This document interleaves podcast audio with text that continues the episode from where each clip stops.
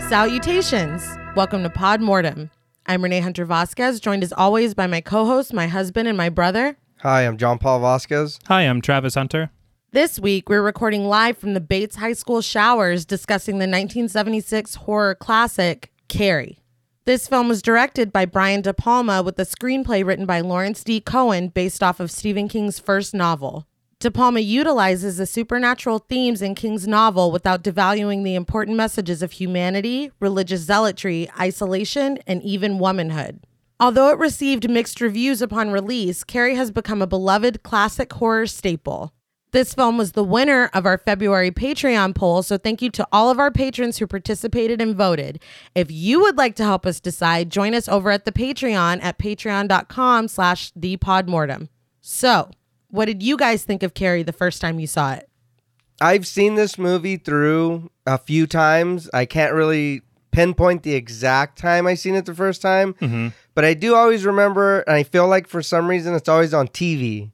Or it's It like, is. Yeah, right? no joke. like I always catch a bit of it, and I'll stop and watch it, or I'll like, okay, all right, and then you know go about my business or whatever. But I do like the movie. Mm-hmm. I just I can't I don't remember. I know I was younger. I was probably a teenager, uh, which I sh- probably should have watched it earlier as a kid. But you know, uh, but I do like the movie. I agree. I've always loved this movie. Mm-hmm. Um, I remember watching it as a kid, Yeah. possibly a little younger than we should have. Yes, for sure. Running theme on this show. Uh, oddly, I hadn't before we watched it for the show. I hadn't seen it since I was in high school.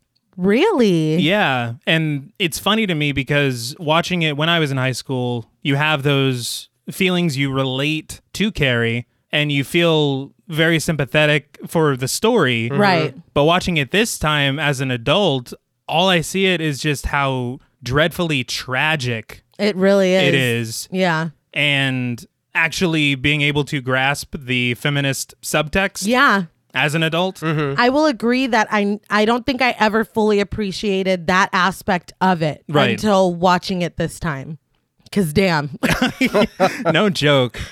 The interesting thing to me as I was watching it this time is I knew everything, like beat for beat. oh yeah, There is something very special about this movie that you're like, oh, you're not, you're not like, oh yeah, that did happen. No, you remember. you're like yep, mhm. everything.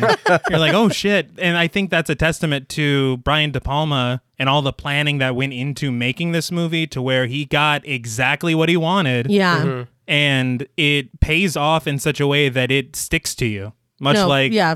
uh, fake Caro syrup. I don't think it'll come as any surprise to anybody that I love this movie. And if you've listened to any of our other Stephen King adaptation movies, I'm sure it's no surprise that I reread Of Carrie in preparation. I actually listened to it, and the audiobook is read by Sissy Spacek. That's incredible.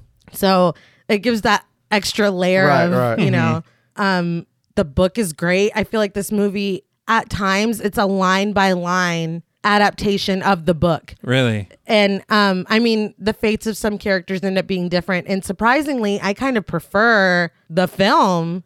I Stephen King does too. I was gonna say I read I read he did. Um there is one bone I have to pick in that regard. okay. Although I do understand it, I'm I'm still like Gordon Ramsay just damn. Well, I can't wait to dive into that. yeah but as i said I, I shouted out brian de palma but i think that the real reason this is so u- not only universally beloved but remembered Mm-hmm. is sissy spacek Absolutely. piper Oh, laurie yeah.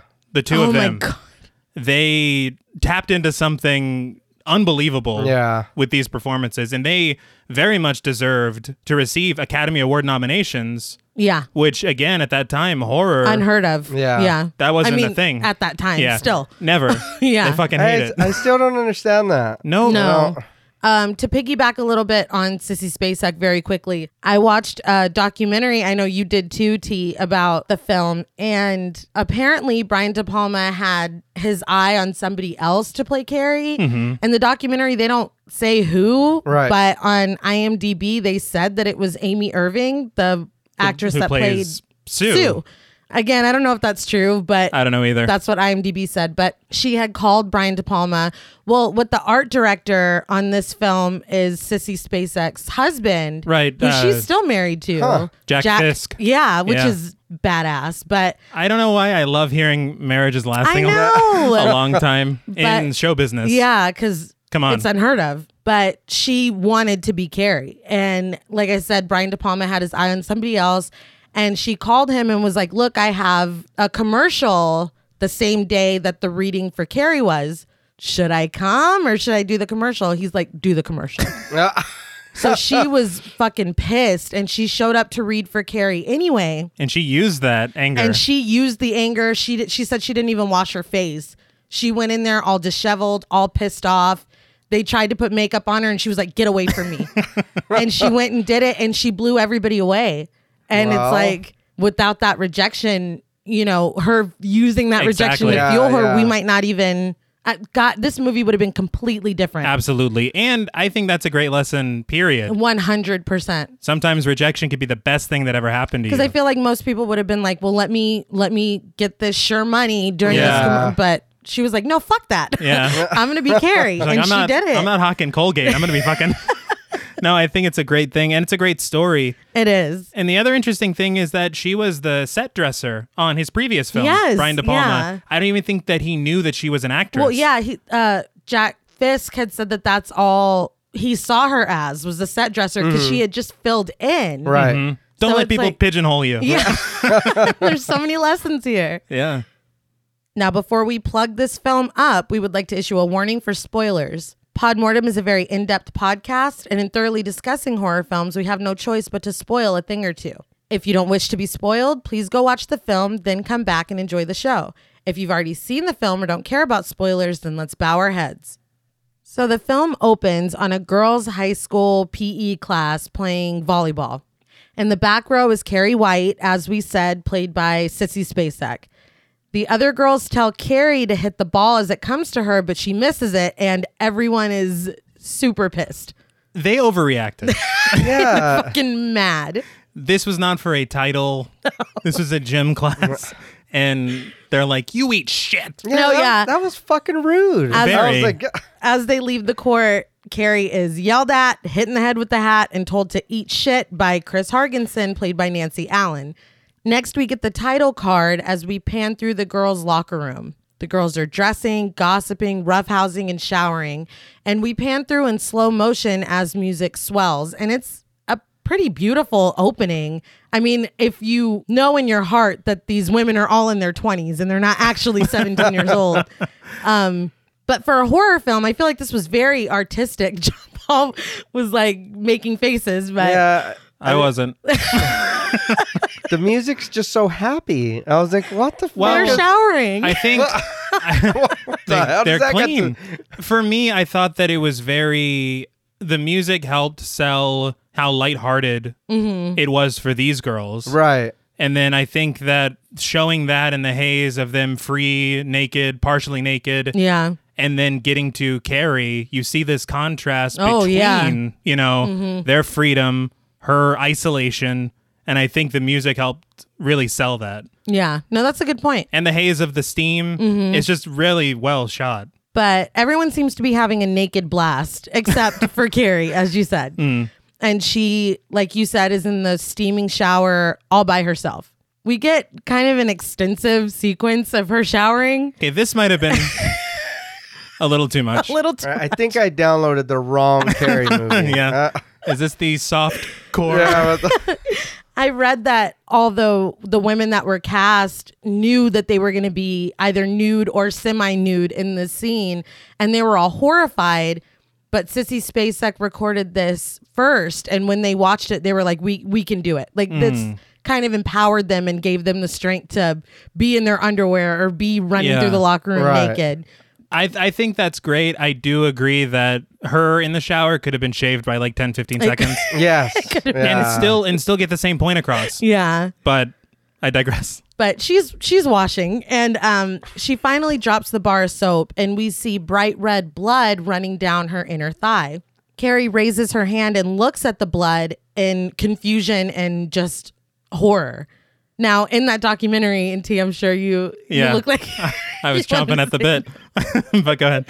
I really loved this kind of piece of trivia because when they filmed this, her husband was in the shower with her. He's, you know, obviously off camera, but Right. Hmm. she had asked Brian De Palma, How am I supposed to react to seeing this blood? And he said, You're supposed to react like you've just been hit by a Mack truck. And she's like, What the, fuck, fuck? does that mean? so she had told her husband, and he actually had been hit by a truck or by a car when he was Oh, a child. shit. Yeah. And so he's like, Let me fuck? let me tell you exactly what that feels Yeah. like. So he said he was standing in the street looking at Christmas lights. And then a moment of realization, oh, this car is going to hit me. And then just being hit. And he kind of coached her through that. And that's why there's this moment of like almost peace when Right. she's bathing and then, Mm-hmm. you know, kind of what the fuck? And then it all kind of sinks in. But I thought that was really and as you watch the scene, you, You can see it. see that Right, transition between playful, the truck, Christmas lights, and, and, then, you're hit. Yeah, Yeah. I, it's just wow. very well done. Yeah. That was just I. I was like, damn, she's because she does. She freaks out after Mm-hmm. a minute, and I'm like, holy shit! It's like, what No, happened? it goes from zero Yeah. to 100. Oh yeah, Um, miles per hour. Yes. but she turns toward the rest of the girls who are now dressed and starts toward them. She rushes over and grabs Sue Snell, played by Amy Irving, getting blood on her shirt. Sue pushes her away and Carrie begins to scream for help. She's crying as the girls begin to laugh at her, and Carrie backs up until she's back in the corner of the shower. Now, everyone, including Sue, Chris, Norma, played by PJ Souls, and Helen, played by Edie McClurg, open a dispenser and begin pelting her with pads and tampons, all while chanting, Plug it up, plug it up. So this honestly infuriated me Oh, yeah. because why are you acting like Carrie's the only woman this has ever happened to? Well, here's the thing. I feel like all the other everybody else is like, okay, it's your fucking period. So what? Mm-hmm. Carrie doesn't know what the fuck is happening. True. So I feel like they're all like, why is she overreacting? Right. Like we're all 17 years old, 18 years Yeah. old. We all have periods. Like who cares? Carrie's like, what's a period? Yeah, Still, but I mean, they're throwing Not to it. defend. No, No, this no. Uh, is like the most I- horrible thing yeah. you can do to someone. You're like, well, some kids should be bullied. I'm like, "Nay, no, no, no, no, I I understand. I I was like, damn, even the nerd girls making fun of it. I Yes. was like, what? The The nerd- f- It's like- I was like, what are y'all doing? it's it's not it's just not right. a note on PJ Souls really quick too. She had auditioned wearing that red hat, Mm-hmm. and Brian De Palma was like, "Okay, show up in that hat." yeah, Uh. And so she did, and she wasn't even supposed to really have any lines. When they go back inside after they're all pissed off at Carrie for missing the volleyball, she took her hat off and hit Carrie with it. That wasn't in the script, and Brian De Palma was like, I "All love right." it.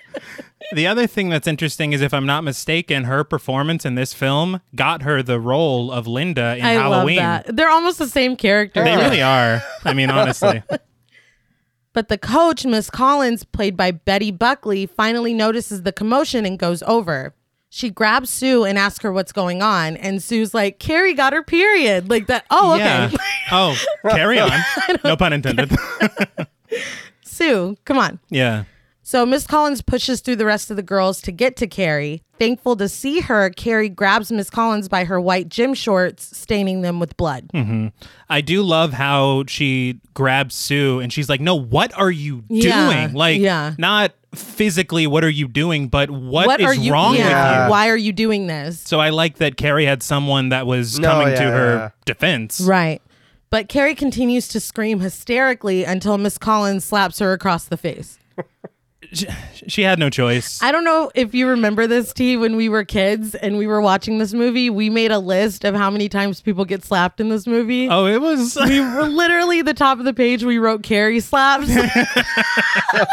How could I forget that? Like, come I on. was thinking about that. When we were, I was like, we had nothing better to no. Well, I don't see anything wrong with doing that.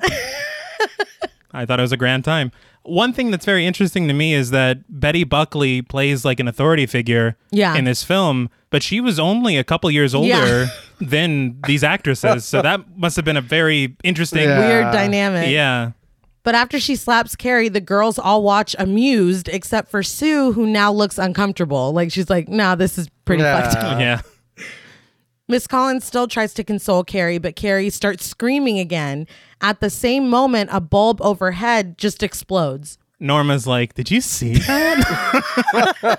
I'm like, "Laugh now," but I mean, It's all fun and games right now. deserves a bigger reaction than that. She's like, oh shit. Yeah. But Carrie finally allows herself to be consoled and held by Miss Collins as she continues to cry, and Chris and Norma are just laughing. Miss Collins tells everyone to leave, and they do, but she turns to Carrie and asks her, Doesn't she know what's going on? And Carrie just looks wide eyed and terrified. The next thing we see is Carrie sitting in the front office. Kids that walk by the office knock on the glass to tease her, and even the secretary is like, What's this bitch doing here? Like, she looks Yeah. annoyed. See, and that's when I was like, "Is it everyone?" Like it wasn't just the girls in her gym class. These fuckers are just strangers walking by, and they're like, "Oh no, it's Carrie Fuck Lake." her. Like, the jeez, Can hell? she have a moment, please? No. But inside the principal's office, the principal, Mr. Morton, played by Stefan Girish, says that he would think a girl in high school would know the facts of life by now. And Miss Collins is like, okay, well, she didn't. Yeah, I mean, Yeah. we're here now, so As Mr. Morton eyes the blood on her shorts in horror, Miss Collins explains that she kind of even understood how the girls felt because even she wanted to grab Carrie and shake her for freaking out over a period. the principal looks like he wants to sink into his chair. Yeah. It's like, dude, grow the fuck up. It's just so childish. It really Yeah. is. But Mr. Morton uses his intercom to tell the secretary to send in Cassie Wright. it's like you couldn't It's get like, God one damn, name How right. do you fuck up both names? Miss Collins corrects him. Carrie White. Carrie comes in clutching her books with her head down. She just looks fucking defeated. Mr. Morton greets her. Hello, Cassie. Miss Collins corrects him again, I just told you. literally two seconds Yeah. ago. He tells her that she can take the rest of the day off and go home. He calls her Cassie again, and she looks down at the ashtray on his desk. I'm like, he's just trying to piss her off. She corrects him herself this time. It's Carrie, and the ashtray begins to move.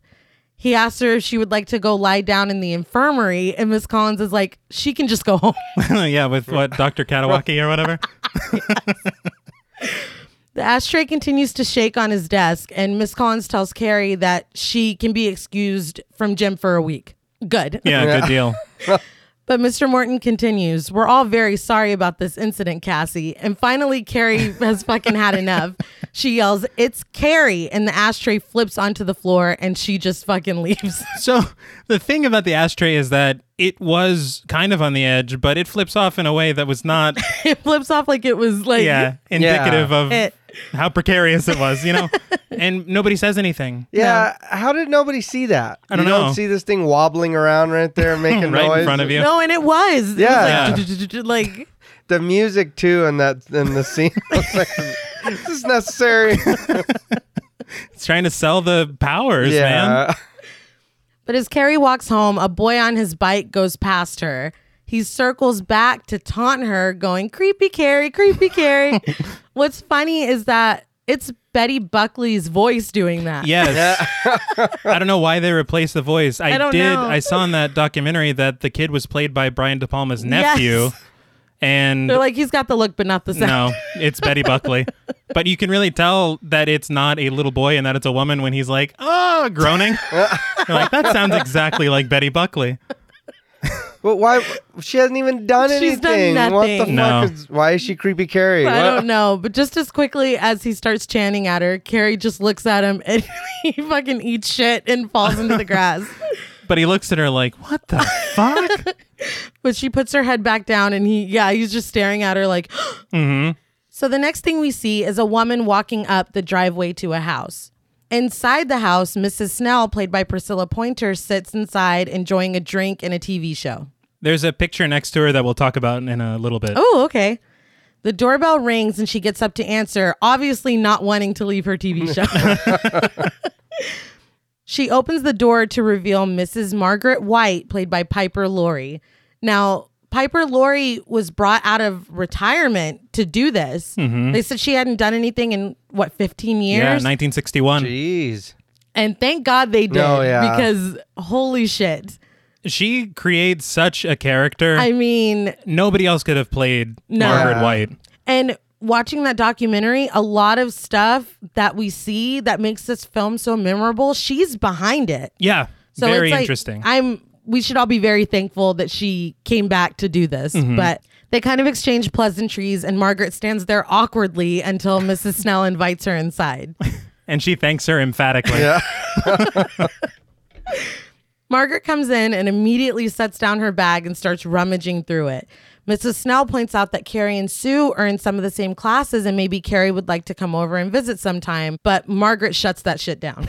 She's here on the Lord's work. She's not here to fucking Yeah. socialize. I don't care about play dates. Fucking Jesus Christ. I'm all for the religion and whatever, but I was having a drink and watching TV. Right. Fuck out of here, man. Could This not was have been me time. more Yeah. chill.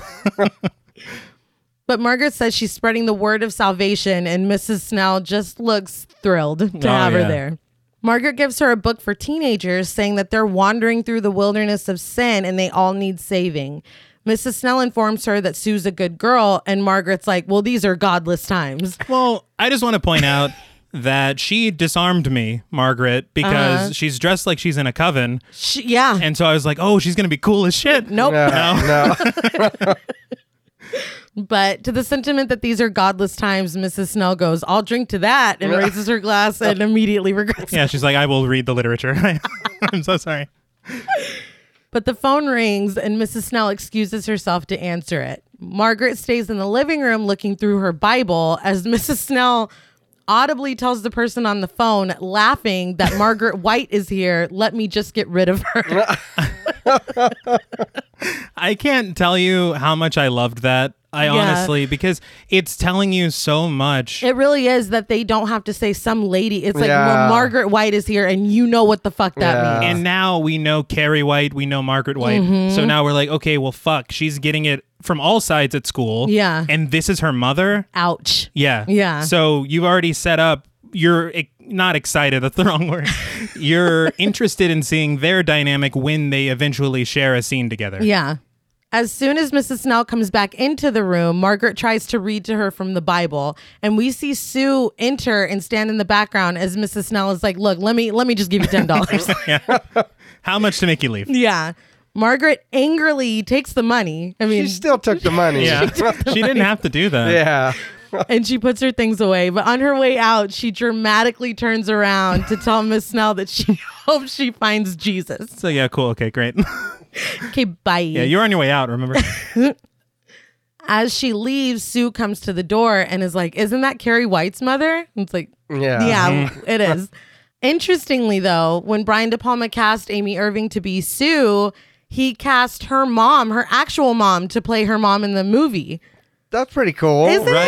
it? Yeah. I feel like it gives this built-in chemistry. Yeah, Yeah. it's like I'm sure immediately comfortable already, and you Mm-hmm. already have that That's dynamic. pretty cool. I didn't know that. I know. I didn't know that until watching it. You know, watching that documentary, Right. I thought that was really cool. And I think this was was this Amy Irving's first film? It was a lot of people's first. it was a film. lot of people's. Yeah, So it, to It have probably that was. presence on set would Yeah. be pretty great. True. So next we see Margaret walking up to her own house and the camera zooms way into the upstairs window to show Carrie looking down like waiting for her to come home.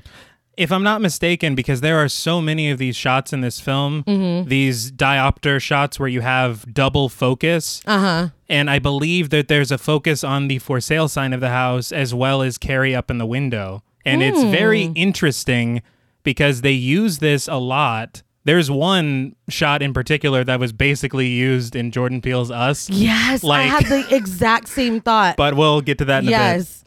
But su- like like you were saying, super dramatic music plays as Margaret enters the house. the phone rings and when Margaret answers it, the camera goes back and forth between Carrie listening from upstairs and Margaret who is on the phone but barely says anything to whoever called. Mm-hmm. She's just like, "Yes." yes. Yeah. Top secret. But she finally hangs up and says, I know you're listening. She tells Carrie to come downstairs, and Carrie kind of straightens her clothes and her hair and then comes down. The music is so eerie Yeah. when she makes her way downstairs, you're like, what the fuck What is is about, about to to happen? but Carrie asks her mother, who was on the phone, and Margaret turns and simply responds, You're a woman now. Fuck. She's like, I still don't know what that means. Yeah. But Carrie begins to cry and asks why Margaret didn't just tell her. In response, Margaret slaps Carrie to the ground with the book that she's holding. Like, eh, slaps her in the. The book, it was the Bible. Well, it's a book. It's a bestseller. Number one bestseller. she then opens the. What'd you say it was? A I believe Bible? it's a Okay. Bible. She then opens the Bible and begins to read from the passages, The Sins of Woman. And you're like, fuck, man. Like, Is that part of the Bible? I don't know, probably. All right, there's a lot of stuff in It's a big book. There's a lot of misogyny in there. That's not a lie. There's a lot of stuff in there. Yeah. but what does that have to do with their period? Why is she like hitting her with the 'Cause Bible? The, the periods, isn't It's it like the, the- curse? the isn't it our precursor. no, I, punishment? but I mean, why do you got to hit her with the Bible? you because don't. of the- Oh, you that's don't. unnecessary. Yeah, yeah. that's a Margaret White original. um, but yeah, she smacks Carrie in the face with it until she complies and starts repeating after her. She's frightening. Margaret White. Margaret oh, White. Yeah. she's terrifying. Piper Laurie brings so much, like a commanding power Yeah. to this role. Yeah. It's, it's scary. At this part, I was like, "Oh, she's a witch, but not a good one." Right. Yeah, I was like, not a good one. But Carrie tries to tell her that she was so scared she thought she was dying, and all these girls are just laughing at her. Margaret just continues to yell and hit her until Carrie repeats, The first sin was intercourse, and that Eve was weak. Which She's like, Eve was weak. Yeah, she's like fucking. No, she's like, say it, woman. It's like, God damn. Oh God. The other thing that's really crazy to me, and honestly, one of the saddest little things in the film, Mm-hmm. as she's getting hit, she's still talking. Yeah. Like this is not No, she's- this something isn't taking that's gonna her- yeah. stop me in my tracks. Did you just hit me? No, this No, is this happens all the time. Everyday life. Yeah. So sad. Um, and I they had talked about in that documentary how they kind of fed off of each other and how even when the scenes would get physical, they would just kind of fuel each other and to keep go- like their scenes together are insane.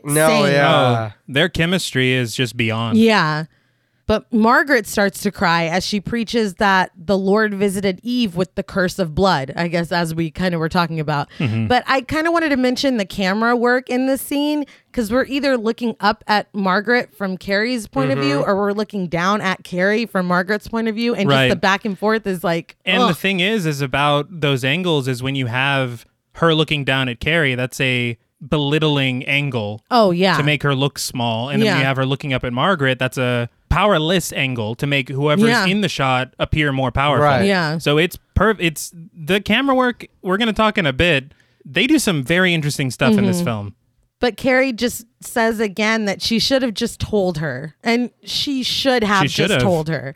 But Margaret drops to her knees and takes Carrie's hands, and she prays to God for Carrie's sinful ways Mm-hmm. because if Carrie never would have sinned, then she would have never gotten the curse of blood, which is That's not how it works. wow. that's- Hey, did she go through the same sex education that we did in high school? Did you? Uh, in my health class, we had to sign a paper promising to stay virgins until we were married. I Does any also- other state do that? 'Cause- Was that legally I- binding? Because yeah, because we had to sign that in our high school. I didn't High sign mine school? in Yeah, high in school high health school. class. I think it was m- my senior year. And they told us all this What? stuff was a sin, and Yeah. they told us that condoms are like five percent effective, Yeah. and Condoms Yeah. don't do Uh, anything. yeah, I don't even know why you buy them. Yeah, So if you took health in That- Texas, I'm sorry. Yeah, guys. me too. Because holy I'm shit, like, really? Did does any other state do that? no, or is because it our just teacher us? I- was basically they Margaret did- White. They didn't do any of that at our high school. Really? They gave us condoms. oh no. Oh no. Yeah, no, not at yeah, all. don't. It's They- where these don't have unprotected sex. they burned us. No, they didn't. but We didn't go to the same school. No, No. yeah. But anyway, um, Carrie says that she hasn't sinned, and Margaret tells her that she can see it on her just like God can. Lady, god damn. so it's got the eyes of God now. Uh, But she literally drags Carrie through the house into a closet next to the kitchen and like throws Carrie inside and leaves Mm-hmm. her in there, closes the door and stands against it and starts praying. In the closet, Carrie is screaming at the top of her lungs and banging on the door to be let out, but she finally just stops and lights a candle next to this horrifying sculpture. Growing up, I always thought it was Jesus, So Uh, did I. but I guess it's Saint Sebastian. I, I don't know. Like the fish from No. No, you know what I'm talking about, right? I do. Little Mermaid or some shit, Yeah. right? I think that's what it is. That's It- uh, what it was Yeah. named it after. kind of looks like present day Weird Owl. It's But it's when I was a very kid, I, creepy. I It always is. thought Yeah. it looked exactly like Margaret. it yes, the eyes and the hair. Oh. yeah, It I looks a was lot like her. Ooh, like I didn't is that even on think purpose? about that. Considering that, interesting. Very, Yeah. very, yeah. But Carrie just looks up at it and prays. Because again, this is not. This does not seem to be like this has never happened before. Right. No, this is And- Thursday. Isn't yeah? Isn't Margaret like go to your closet? Like Yeah. like this is it. uh, It's horrible, but and I would like to say I am not a religious man in the You're not? slightest. No, I know it's a big surprise, but I do know that this is not typically how it goes. This is no religious no. zealotry, run amok, run amok, and absolutely child abuse.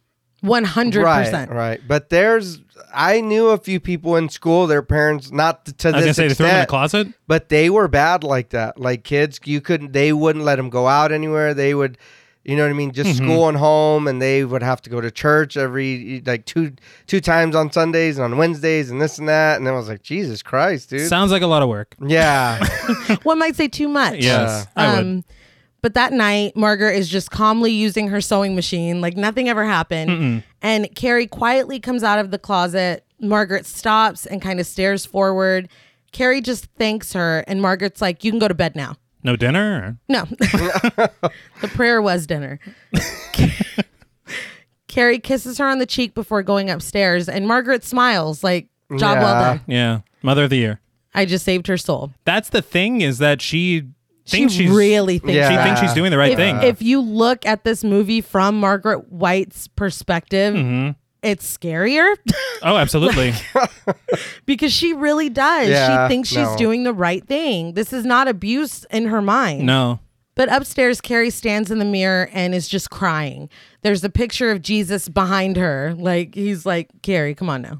See, I to me, I don't mean to get too like you know heady or whatever, but Carrie in the mirror with Jesus over her shoulder, she feels trapped, Oh, yeah. and that shot is her internal struggle. Literally, she's Like- trapped in a box. yeah. Jesus on her back. I mean, No, that's a very good point. and then what happens next is basically the film. You know what I mean? Yes, 100%.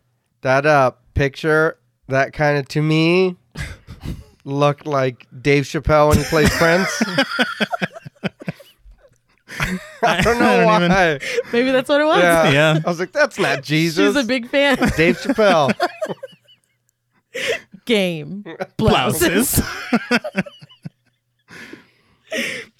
anyway, as Carrie's looking at her reflection, the mirror kind of starts flexing. And in the novel, that is what she calls it when she's able to move stuff or it feels like she's flexing. Right. And I feel like that was a really good visual representation Right, right. of of that. You think that's why Ari Aster used that word in Hereditary? All Ooh, yes. Now I do. right. but downstairs margaret is singing to herself as she sews and is completely ignorant to what's happening upstairs Mm-hmm. upstairs though the mirror continues to flex until it shatters and like you said i feel like that that it's such a visual representation of what is happening Yes.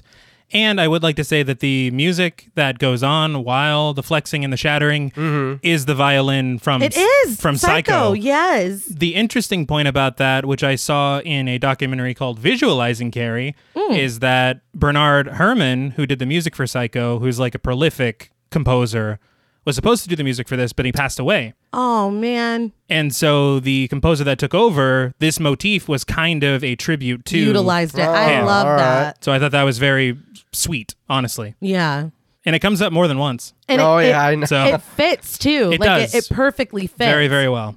But Margaret hears the shattering downstairs and goes to see what happened. She tries to open Carrie's door, but it's locked, and she demands that Carrie open it. And she's like, It is open. We see that she's just kneeling in her room. Yeah. The thing was is that Margaret seemed genuinely concerned about Carrie, and I thought she was thought she was gonna be more like, you know, pissed Yeah. Yeah. after what I just saw, but she was like, Carrie? I'm like, what the Well, fuck? again, in her mind, she She's- is yeah. only being good to her. She's trying to save her. Right, Yeah. right. Like, uh, ugh, that's ugh. it's the scariest part of the fucking movie. Mm-hmm. But um, Margaret asked what that sound was, and Carrie's like, well, I don't know what you're talking about. Sound? Uh, I- yeah, Margaret's like, you can go to bed now, and leaves. And now alone, Carrie just looks up at the mirror. Which is back in place. Thank you. It, it, it's just 'Cause I- shattered, but the glass is back Yeah. up. I wanted to ask that too because you clearly see it fall out, All of yeah. it. All- yeah. and then now it's fine. Yeah, I don't know if she fixed it with her power. Right. I would right. assume so. She's quick. Yeah. She's like, this bitch is going to come up here. so the next day, Carrie sits in the back of the class taking notes as Mr. Fromm, played by Sidney Lasik, reads a poem while walking up and down the aisles of the classroom. Tommy Ross, played by William Catt, does not look interested. Now, I know that we've talked about a lot of trivia in this movie, th- but this might be the most important one. Nine short years after this film, William Catt would go on to star in the greatest horror film of all time, Hmm. House. That's right. How did I know you were going to work that in here? I had to. you it's, love it so it's much. William Catt. Also, this is actually an interesting, piece of Interesting. trivia. for the auditions or for the readings of, well, I guess it was technically the readings for Star Wars, George Lucas was holding, Mm-hmm. and Brian De Palma was just kind of there.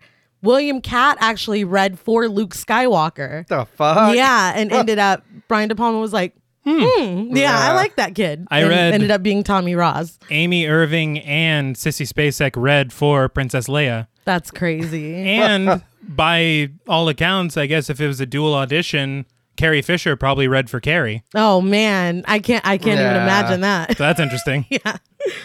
But anyway, the house is amazing. But um when Mr. Fromm finishes the poem, we learn that Tommy was the one who wrote it. Mr. Fromm comments that this is very different than running touchdowns and hitting home runs, and Tommy laughs. Mr. Fromm then asks if anyone has any criticisms, and when nobody answers, Carrie quietly muses, It's beautiful. Of course, the entire class laughs at her. And this is where I hate the teacher. Yeah, no, because even Mr. Fromm starts mocking Yeah. her. And he's going in on her. It's like, you're the adult in the Yeah. room. Everyone is having a great time kind of laughing and roasting her. And Tommy looks pissed off. Hmm. Yeah. As Mr. Fromm continues to mock Carrie, Tommy goes, You suck. Yeah.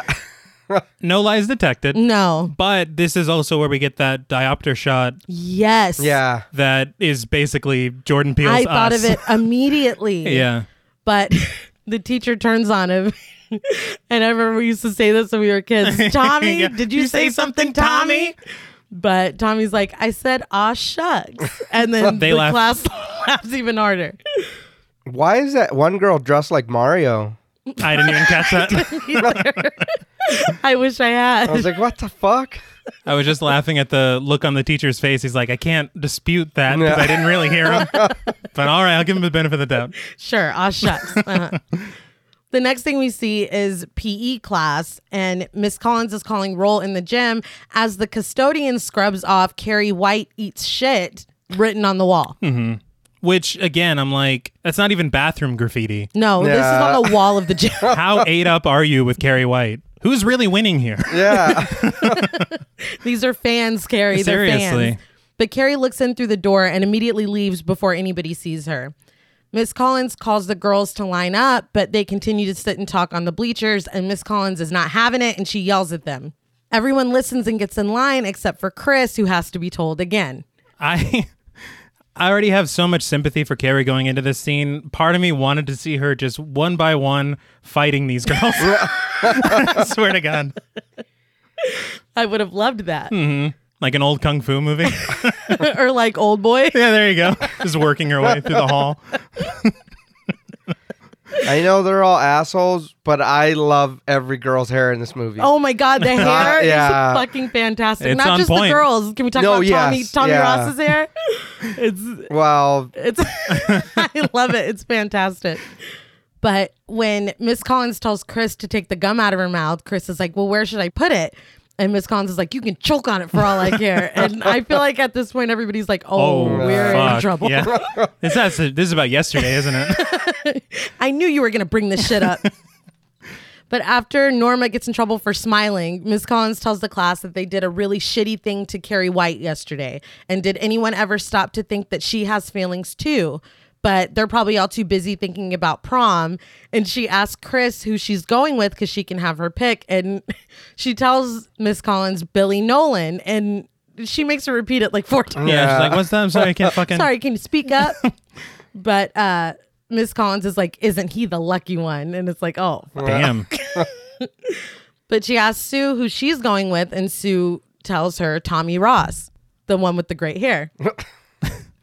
The interesting thing about that is Amy Irving and William Catt were ex boyfriend and girlfriend. Mm-hmm. Oh wow. and I said that I was going to bring up a picture from earlier. Mm-hmm. There's a picture next to Sue's mom of the two of them when they were actually dating. oh my god, that's so cool. So that wasn't a picture taken for the film, it was from their real life. that's really That's cool. funny. But Miss Collins says that her idea for their punishment was three days suspension and refusal of their prom tickets, and the girls are immediately mortified.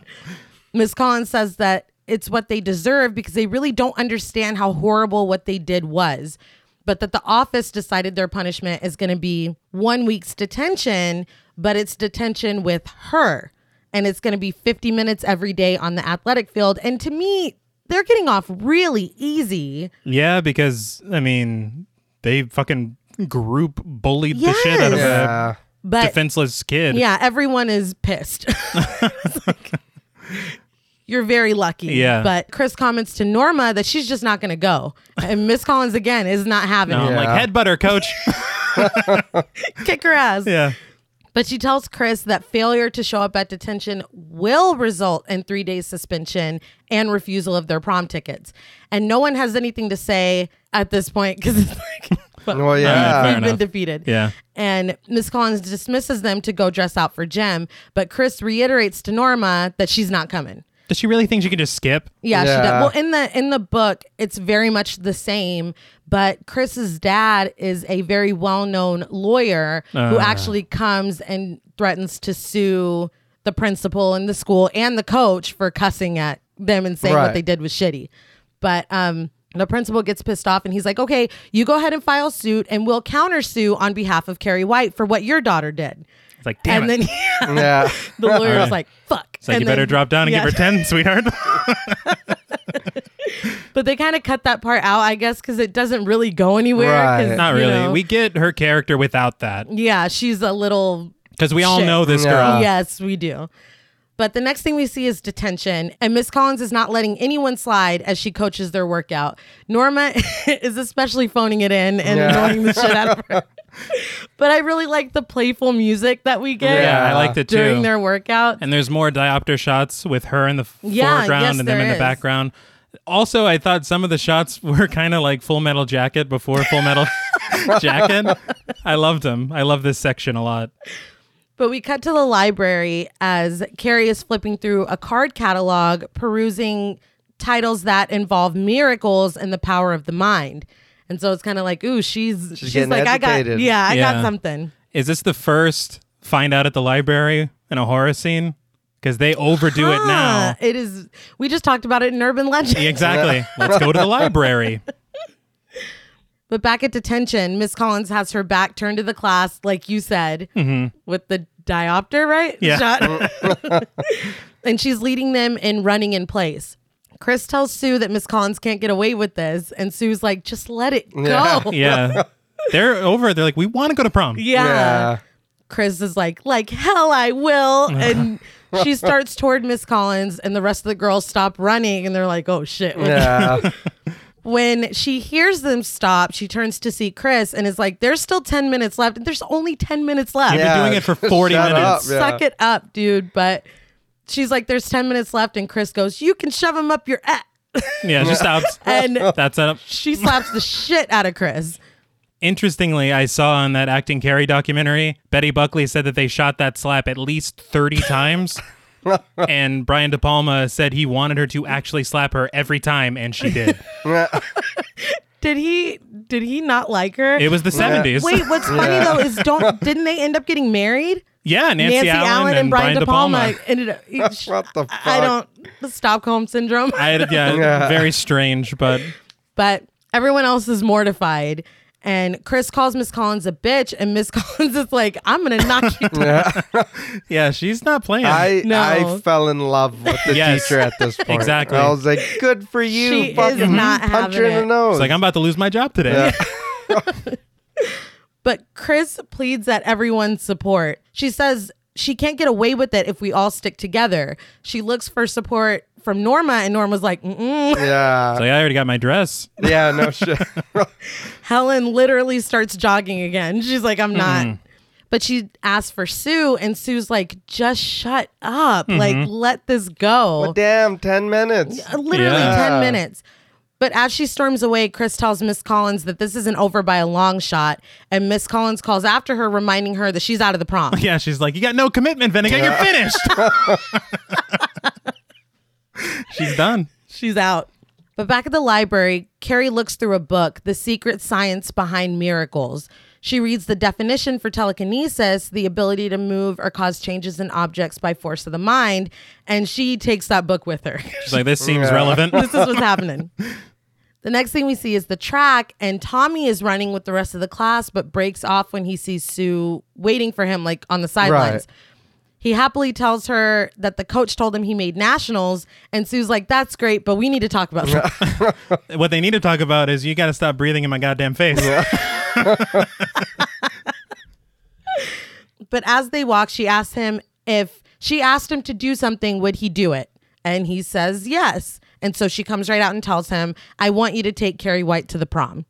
Now, we cut to a car Mm-hmm. Right. and we see Chris brushing her hair and putting on makeup and listening to Heatwave. Very good. Driving is her boyfriend, Billy Nolan, played by John Travolta. Yeah. I was like, the man, the myth, the chin. when. fucking Travolta. when I was watching this preparing, I thought of you. I was like, he's I gonna laugh love that when the dude, scene man. starts. I think my thing, I, he plays such a small role in this movie. does. He plays a large role, if you understand. Right, but like But visually. yeah, Yeah. And he gets double billing with Sissy Spacek. because this was Welcome Back Cotter time. Not so fair. he was Yeah. he was probably the biggest name in the movie. I like Betty Buckley. But Billy is on top of the world. He's dancing to the music. He looks down at Chris's boobs and he is just all smiles. Oh, and his hair. Oh, His hair. yeah. talking about hair. Yeah. His friend Freddie, played by Michael Talbot, pulls up in the car next to him and asks him to hang out. But he looks at Chris's boobs again and he's like, nah, not tonight. He's like, hey, he's like, hey, Billy, you want to meet us at Jack Rabbit Slim's? But he does ask for one of their beers and they toss it to him before driving off. And he's like, all right. He's living his best life. Oh He yeah. is. Oh yeah.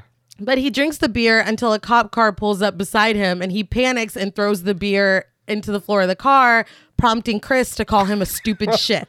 He couldn't have been drinking that beer sloppier. Oh, no. Yeah. Like, no, jeez, man. But the cop is literally shining a flashlight into the car into their car and Billy is smiling like he's posing for pictures. Yeah. But once they drive past, he tells Chris not to call him that. Yeah. She- you stupid shit. It's not nice. No. But she tells him to just look at what he did, and he does and laughs. she calls him a stupid shit again, and he backhands her, saying he told her not to call him that.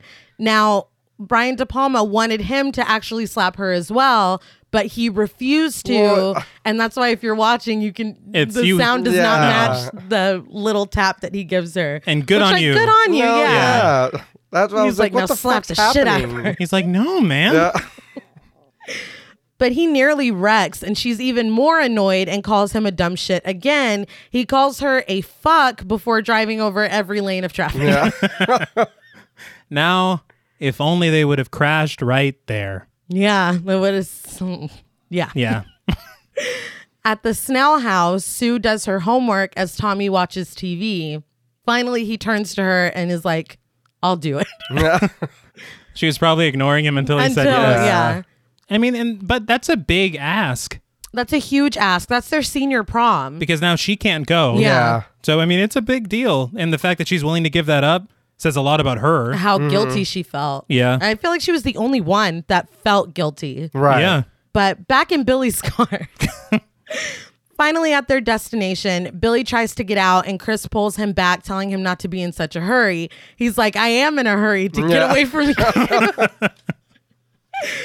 Because she's a pain right in the ass. Right in it. But she tells him he doesn't mean that and starts sucking his finger. He calls her crazy, but is immediately won over. Yeah. This scene, the pacing. I'm like, what is even? It's so weird. Uh, This is one of the few points that I had a little gripe with.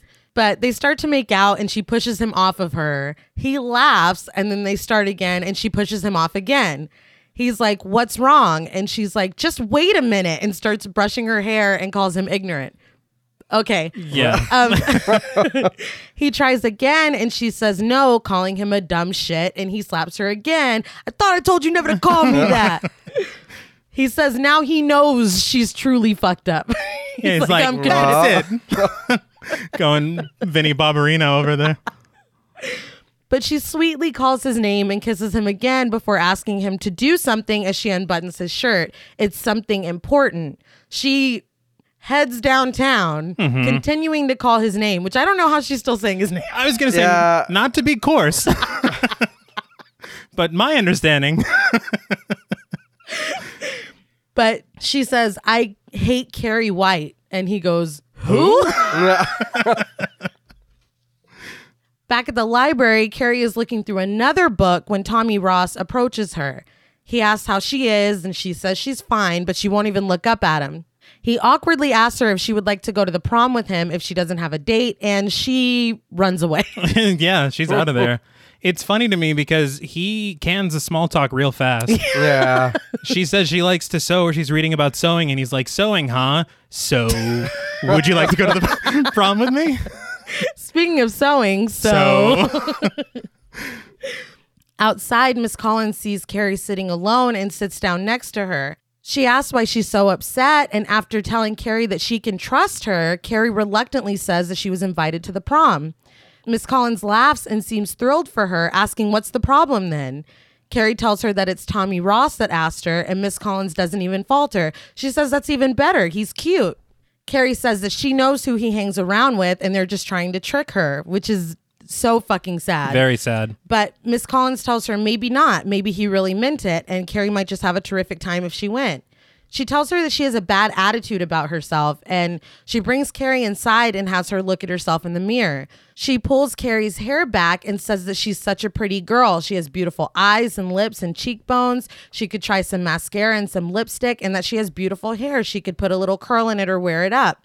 Carrie finally, like, truly smiles. I Right. feel like like we have not seen her happy this entire movie.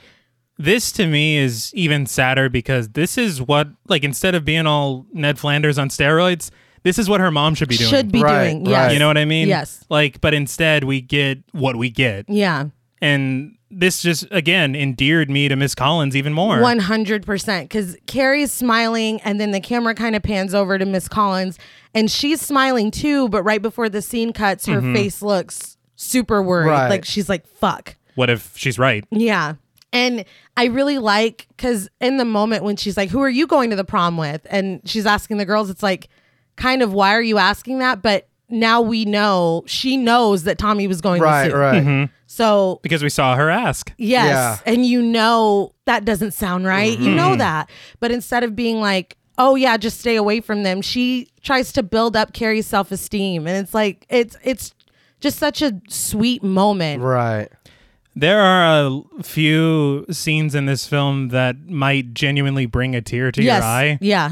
because of how sweet they are. Mm, And this is one of them. And that's one of them. But the next thing we see is Miss Collins sitting in the office with both Sue and Tommy. And I love that she did this. Yeah, immediately. Yeah. Instead of just being like, oh, fuck, they probably are going to trick her again. Well, I got. Yeah. I, I have my own I life got to worry stuff about. to do. I got a whistle to clean. I don't, I don't know. I was never a gym teacher. But Sue confesses that she asked Tommy to ask Carrie to the prom because it would be a nice thing for Carrie to be able to finally join in. Norma comes in to deliver something to Miss Collins, and Miss Collins asks Sue if she's prepared to stay home on prom night because she knows she can't go without a date. The whole time, Norma is just standing there, That's a problem. majorly fucking eavesdropping until Miss Collins is like, okay. Yeah. yeah. But like, I thought it was odd. Is it normal that you can't go to prom without a date? Because Um, I, I don't know. I don't, my prom wasn't like that. No, I me didn't go neither. to prom, so I don't know. I went to prom, but I had a date. I mean, I did too, but So I mean, I can't say they weren't like, "Oh, hold on." I felt. Me just trying to stroll in there like, "Whoa, whoa. Uh-uh-uh. Get the fuck out of here." I, I you don't know, the, rules. You're a loser. I didn't know that was a thing. Yeah, me neither. I, maybe it's just in Maine. But after Norma leaves, Miss Collins turns her attention on Tommy, and Tommy tells her that this is really just between him and Sue. And Miss Collins is like, okay, we can talk about it here, or we can go talk about it in the principal's office. Yeah. Tommy says it's over anyway because Carrie said no. And Sue is like, we'll keep trying. And Miss Collins is like, you leave Carrie alone. it's like, poor Tommy, man. It's- Finally, Sue takes a stand and says Miss Collins has no authority to tell them who they can go to the prom with. And she's, She's not right. wrong. Yeah. She says they're not trying to hurt Carrie, they're trying to help her. Miss Collins asks Tommy if he's worried about looking ridiculous showing up with Carrie. And Sue's like, we don't care how we look. Yeah, Why are Tommy's you like- answering for him? We care a lot. Yeah, No, but yeah, that's a good joke. I mean, not joke. what I said was a good joke. That was a good question. oh yeah. yeah, Tommy didn't look like Yeah, he no. agreed. No. But Miss Collins just sighs. The next thing we see is Tommy pulling up to Carrie's house and knocking on the door. Carrie opens the door and looks terrified to see him. She doesn't even open the screen door. Yeah. no. She says that her mom is asleep and asks what he wants. Again, he immediately brings up the prom. Yeah. One track mind. And she says that she already told him no. This is another scene. I know we talked about it off Mm-hmm. Mike. There's a lot of haze Yeah. in the cinematography. Yeah. Part of me was like, is this intentional or did you need to clean the lens? Or- Yeah. I, But this is another one. yeah. I had talked to your sister about it when we were watching it, and I was like, I don't. I was like, I don't know. No. he goes, Is this just old? Like, it's the 70s, man. I don't know. Everything was hazy in the 70s. Yeah, I wasn't alive, so I don't know. Right. But she asks him why he's doing this, and he says he doesn't do anything that he doesn't want to. Margaret calls to Carrie from inside, and she's like, You need to go. Yeah. Tommy says he's not going anywhere until she says yes. And she keeps saying, I can't. And he's like, Yes, you can. Yes, you can. Yes, you can. Hmm. She asks why this is so important to him. And he says it's because she liked his poem. She finally agrees to go and immediately goes inside and closes the door. yeah. So I know that the point of this is to do something nice for Carrie Yeah. after fucking with her, Yeah. right? But the end game of this thing, what if Carrie falls in love with Tommy? You know what I mean? The the key to my heart Oh, is looking yeah. at me.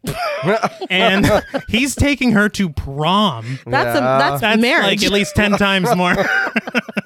so I'm just it's it's concerning. It's concerning.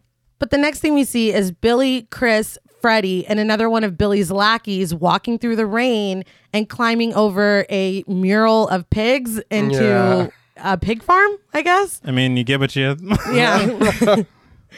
Freddie seems all about killing a pig until it's time to, and then he gives the mallet to Billy. He's like, I don't think I can do this. Never mind. Billy jumps into the pen and begins bludgeoning a pig.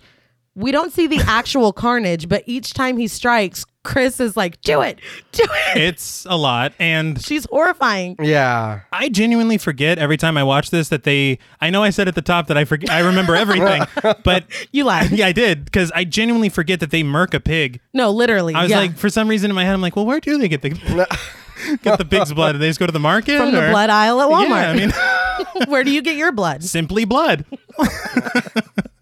Well, in, in in Mr. Travolta's defense, Hmm.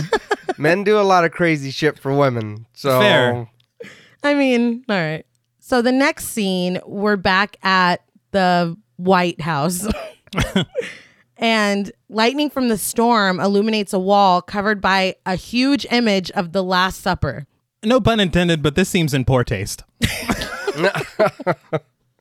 Am I wrong? No, but Carrie and Margaret sit at the dining table in front of it, eating by candlelight for some reason. Margaret points out that Carrie isn't eating her dessert, and when Carrie explains that it gives her pimples, Margaret's like, "Pimples are the Lord's way of chastising." you." Well, then God hates me because holy shit. But Carrie drops the bombshell that she's been invited to the prom, and lightning strikes Yeah. at that moment. It's perfect timing. She's like, prom? Margaret immediately blames Miss Collins for some reason, and Carrie tries to explain. She says she's not like Margaret. She's weird, but. mm. All right.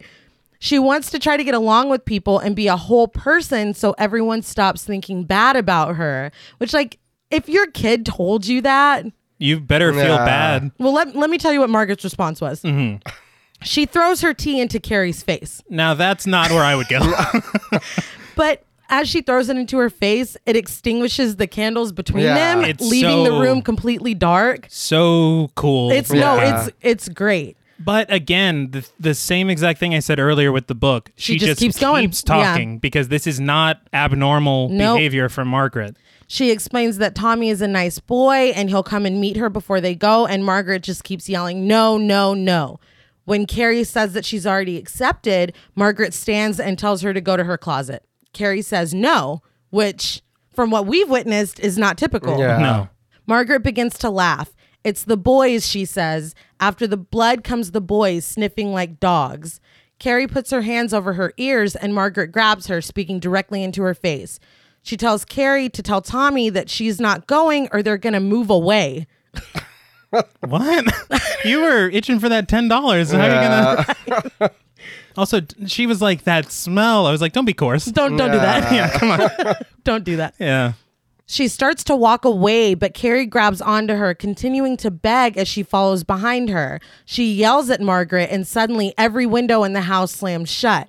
Why the windows were open during the storm, I don't know, but now they're not. Now they're That's a not. great point. I never even caught that. They're not open anymore. Margaret stops ranting and turns to look at Carrie. Carrie quietly tells her that she's going to the prom and things are going to change around here. Margaret calls her daughter a witch because she has Satan's power. Carrie says it's not from Satan, it's just her. If she concentrates, she can move things. And she's not the only one, other people can too. We call it shine. No, I'm just kidding. I'm kidding.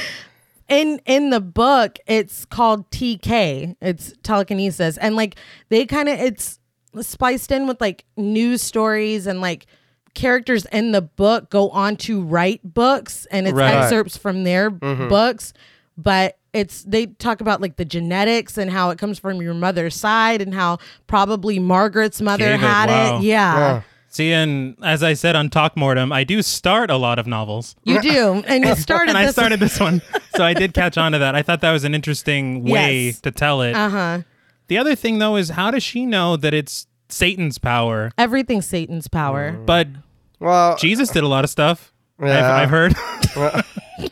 you know? if, if Carrie's a witch, then Carrie's a good witch. yeah. Yes. She's a bad witch. yes, Yes. And we all want to throw water in our kids' face. but you I don't mean, do it yeah, you don't. Like, we've talked about that before. Like, it's- the kids are fucking, they'll push every button you have. Uh-huh. He'll be like, "What do you think would happen if I just threw this cup on?" her?" Is this the call of the void? But you don't do it. You No. don't just do it. Don't. and Carrie certainly didn't deserve Yeah, it. no, No. Because you shouldn't do that shit to No. your kids. Never. Even just- even when they do you just- deserve Think Yeah, about it. yeah. it, you just fantasize. Yeah.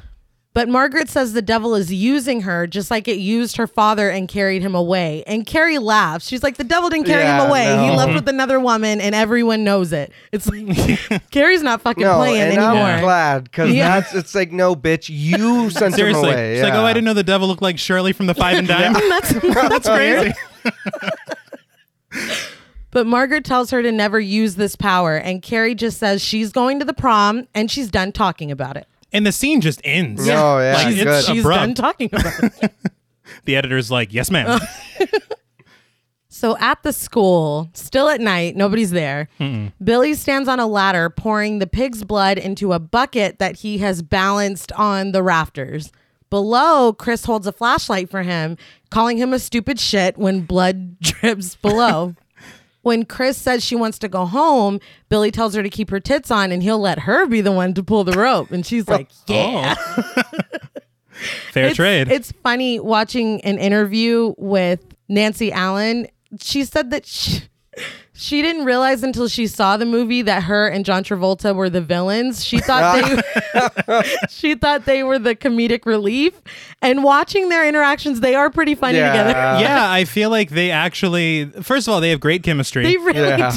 do. Second of all, they really are the bulk of the laughs I got No, out of Oh, yeah. the film. Even though I hate them, No, they're horrible. But yeah, that made me laugh that she's like, man, we're funny as fuck. and then she sees it, she's like, "What the fuck?" I'm awful. Back at the White House, Margaret prays, rocking back and forth on her knees and whispering, and Carrie's just altering her dress. She, she doesn't give a fuck. Yeah. yeah. The next day at school, Chris stands in the background and watches as Freddie tells a guy that I guess is in charge of the prom committee or something. Mm, Yeah. He says that he wants to help out now. And the guy's like, Well, we could have used you before. Uh-huh. And he's like, Well, I want to help now. In Yeah. fact, I want to be the one who takes the ballots for prom king and queen. He's like, "Yeah, I love Grimby." reluctantly the guy's like okay if you can be there at 6.30 and freddie's like nah i'll see you at 8 and the I'm guy's like- still like all right Yeah. But Chris is just like, "Yes, Mm. yes," in the back. It's so fucking weird. next we see a beauty parlor and norma and helen sit getting their hair and nails done i never noticed until watching it this time that norma's hat is on top of the hairdryer That's Yeah. fantastic. so fucking funny that is great. but norma tells helen that tommy ross is taking carrie white to the prom and they both cackle we hear them continue to laugh and make fun of her as we see carrie walk into a drugstore really quick about the character of Helen, they didn't write any lines for her. And so anything that she says is something that Edie McClurg had to make up. That's crazy. No line. I don't know why. But and really she just says like what or something. Yeah. Not great at improv. No. But back at the school as they decorate for prom, and I don't understand how they were at the beauty parlor a minute ago, but now they're at the school because Yeah. Uh-huh. Norma's there with her hat on and her hair's not done. So I don't know if those scenes should have been switched. Switched, yeah. But as they decorate for the prom, a girl asks Sue if it's true that Tommy is taking Carrie. Sue confirms that it is and says that she asked him to because she felt like they owed it to Carrie. Below them, Chris and Norma look up at Sue and whisper to each other. Norma mentions that Chris won't be at the prom, but Chris is like, "No, nah, I'm gonna be there." She's like, "So I will see you at the prom," or like, "What? How the fuck?" Norma says that if Chris is planning something, she wants to be let in on it. Chris says she'll tell Norma later, but whispers in her ear when Norma asks for a hint. Next, what I can only describe as jive music plays as Tommy walks down the street with his friends into a tuxedo shop. Yeah. It's funky as shit, and I'm not mad at it. No. At that drugstore, Carrie is trying on lipstick as a woman in the background is just staring at her. It's like so people in town too. Great. Yeah. Well, yeah. At that tuxedo shop, though, one of Tommy's friends is trying to convince the other one to get himself a suit for prom. And when the guy's like, I only have 10 bucks, his friend's like, $10, you can rent yourself a nice suit. I was like, oh my God. Yeah. Well, let me tell you about the minimum wage and inflation. oh my God. But I feel like it's a really cute scene. And Yeah. his short friend, I found very funny. I Oh, don't know yeah. why. It they sped it up. I at don't a know. Point. I don't Yeah. understand that. It this whole scene though reminded me of the camel tail scene in Superbad. Oh, I wonder if that was a little homage, but I was like, I understand you need some levity before what we're about to see. Yes. right. But you're like, what? What is this? No, Yeah. yeah. But they try on tuxes and eventually convince their friend, and the friend settles on a tuxedo t shirt. He's very happy. This is as far as I'm going. Yeah. Yeah. Back at the White House, Carrie puts on mascara in her cracked mirror next to a picture of Tommy Ross tacked up on the wall. Where'd she get that? I think it was like a newspaper. I mean, he made nationals for Oh, that's true. track, all right. but she did just like Miss Collins said, and she added a little curl to her hair. And I was like, oh. Just sad. Margaret comes in saying she might have known her dress would be red. And Carrie's like, it's pink. In the book, it is red. Mm-hmm. And they changed it because I guess the pale pink looked better on Sissy Spacek. Right. And Piper Laurie fought for that line to be kept in because, in Margaret's eyes, it is red. Right. Like it's to us, it's pale pink. It- to her, it's She it's sees, red. yeah. yeah. Which again, she knows this character. Yeah, she Yeah. fucking she brought she killed it. but she tries showing off the corsage that Tommy got her, and we zoom in from the corsage to Carrie's cleavage as Margaret remarks that she can see her dirty pillows. And me and my friend Amy used to say this to each other all the time. My thing about that is like it just made me laugh that the camera's like zooming in. It did. It's like, we know what she's It talking did. about. Come on. I, I didn't. Oh, dirty Like, pillow. what the fuck is fuck that? does Like, that you need to do mean? laundry or Yeah. but that's straight from the book as well. But Carrie corrects her, saying they're called breasts and every woman has them. Carrie goes back to putting on lipstick, and Margaret tells her that they can just burn that dress and pray for forgiveness. a little extreme. Carrie says no. She rushes to the window when she hears a car, but it's not Tommy. Margaret immediately tells her that Tommy isn't coming. Carrie asks her to stop because she's already nervous, but Margaret keeps saying it. When Carrie is unfazed, Margaret starts to hit herself and pull her hair. She's like, Mama, stop hurting yourself. She's a It's like fucking is this fruitcake, man. Is this normal? like I I mean not normal normal, No, but like, yeah. For normal you. for her. Everybody has their own normal, I guess. Yeah, But apparently. But she tells Carrie that Tommy's going to laugh at her. They're all going to laugh at her. She says that she'll just tell Tommy she's sick. she's like, it'll be fine. formulating a plan. yeah. Carrie yells at her to stop and be quiet. And Margaret looks like she is pushed back onto Carrie's bed. See, so she thinks what she's doing is actually saving Carrie from Yes. Mm-hmm. whatever it is, Yes. And instead, she's really just ruining Her the life. best thing that ever happened to her. Yeah. And that's why she's fucking laying on the bed like a stuffed animal. She hears another car outside, and this time it is Tommy. Margaret gets up, and Carrie yells at her to sit down, and Margaret is pushed back onto the bed again. Carrie tells her to sit there and be quiet until she's gone. And on her way out, she says she'll be home early and that she loves her. Carrie's still in there. It's not, Yeah. you know, she's not like, you say you fucking Yeah. sit Not a- there. no, Not a heel turn. it's not. But as she leaves, Margaret mutters, Thou shalt not suffer a witch to live. I was like, oh shit. God damn. Great. Tommy and Carrie pull up to the prom, and Carrie asks him to wait before they go inside. He reassures her that his friends are good people and she has nothing to be nervous about. Which I'm like, with her experience, no, they're not. They're not good people. No, I know your friends. Yeah, but I guess it kind of makes her feel better, and she does get out of Right. the car. Well, here's my question. I see Carrie open the door a little bit and Yeah. then shut it. I didn't know if that was a goof or was that was that Sissy Spacek or was that Carrie trying to relish this moment of having Tommy open the door for her? Oh, I would say yes. Because one is kind of funny, the other is really sad. Right. Very sad. But inside the prom is bumping. Oh yeah, The celestial theme is everything. The band is doing their thing, and everyone is dancing their ass off. Sue's friend walks with Carrie as she and Tommy enter, but they pass Norma on the dance floor, who just busts out laughing at the mere sight of Yeah. Carrie. Sue's friend asks where Carrie got her dress and is astonished to learn that she made it. More people see that Carrie is here and they just react in disbelief. Right. Sue. I gotta give her a shout out because she is genuinely so selfless to give up her prom. Yeah. Right. she's a teenager. This is everything, This is everything. and she did that for Carrie. Yep. But Carrie admits that she's nervous, and Sue's friend tells her that everything will be okay and she can just sit with them. At the Snell house, Sue finds out that it's eight o'clock while she's eating with her family and is like, All right, I'm bye, and leaves. She left a whole ass piece of fucking pie right there. She did. She's like, please Don't put do that, in the fridge. Yeah. Don't do that. Dude, I'm not done with Yeah. that. Yeah. If I see one more extra fork mark, Back at the prom, a slow song starts to play, and Tommy asks Carrie to dance. She asks if they can just sit there, and Tommy says, Yeah, we can do whatever you want. Miss Collins comes over and greets Carrie and tells her that she looks beautiful. Tommy is like, I'll go get us some punch. and leaves. Miss Collins tells Carrie about the mishaps of her own prom, making her laugh, but she tells her that the night was still magical. And in that documentary, I saw that Brian De Palma was like, Come up with the funny prom story. just on the spot. And Betty Oh, Buckley was really? like, uh, I got blistered. Like, Yeah. he was six foot seven. Uh, well, it's like it was a cute story. It worked. but she asks if it's magical for Carrie, and Carrie admits that it's like being on Mars. Miss Collins tells her that she'll never forget it. Carrie thanks her and hugs her. Tommy comes back to the table, and Miss Collins tells them both to have a lovely time and leaves. Tommy sits down and is like, I better not catch you hugging any guys like that. At this moment, watching it this time in my head, I'm like, maybe everything will work out. I know. There's there's an Every time. alternate yeah, there's an alternate film in my head where prom is great. She emancipates herself from her mom. Yes. Goes lives with Miss Collins. Goes to college. Like it's, It's like Matilda. exactly yeah. it's fantastic and uh, sadly Yeah, not this time.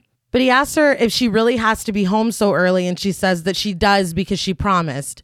He tells her that some of his friends are going somewhere after prom, and she's like, Oh, no, you can go ahead and go. And he's like, No, I was going to ask if you wanted to go. And she says, Yeah, you know, she's never been there before. It's like he's trying to give her the greatest evening experience. Yeah. He says the beehive, which I don't know what the I don't fuck know what that is. but I guess uh, maybe a, It's a malt a shop. beehive. right? it's an it's a bee sanctuary. Really popular with the kids. hmm They got the best honey. But he asks her to dance again, and she admits that she doesn't know how. He tells her that she can do it, and they go out onto the dance floor.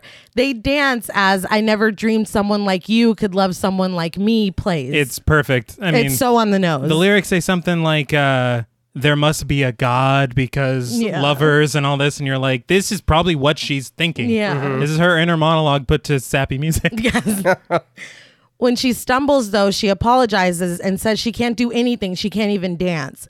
But Tommy tells her it's okay, and he kisses her, which I don't think was part of No. the Yeah. arrangement. Now, with who Sue. told you to do that? no sue's like what are you doing dude I said dance? exactly Yeah. She asks why they're there together, and he tells her she's there because he asked her, and he asked her because he wanted to, and he wanted to because she liked his poem. But he didn't even actually write that poem. So somebody else did. she's like But the important thing is that they're here together and he likes it.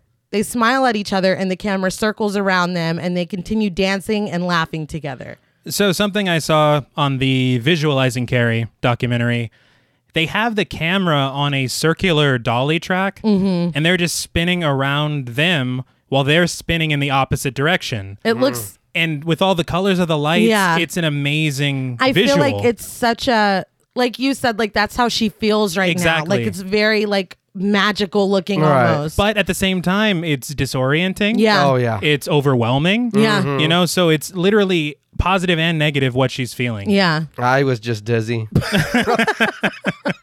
It was a lot. Yeah. I also read that they had to come up with their own lines for this part. Oh wow. And so every time that the camera came to them, they had to say something. And if you notice, eh, that happens every time. He's Yeah. like, she's like, so why are you know? And then he'll answer when he's around. Then she'll ask something when she's around. It's very wow. but it that's works so- it crazy, works yeah. so perfectly. fantastic, just excellent filmmaking. Mm-hmm. Yes.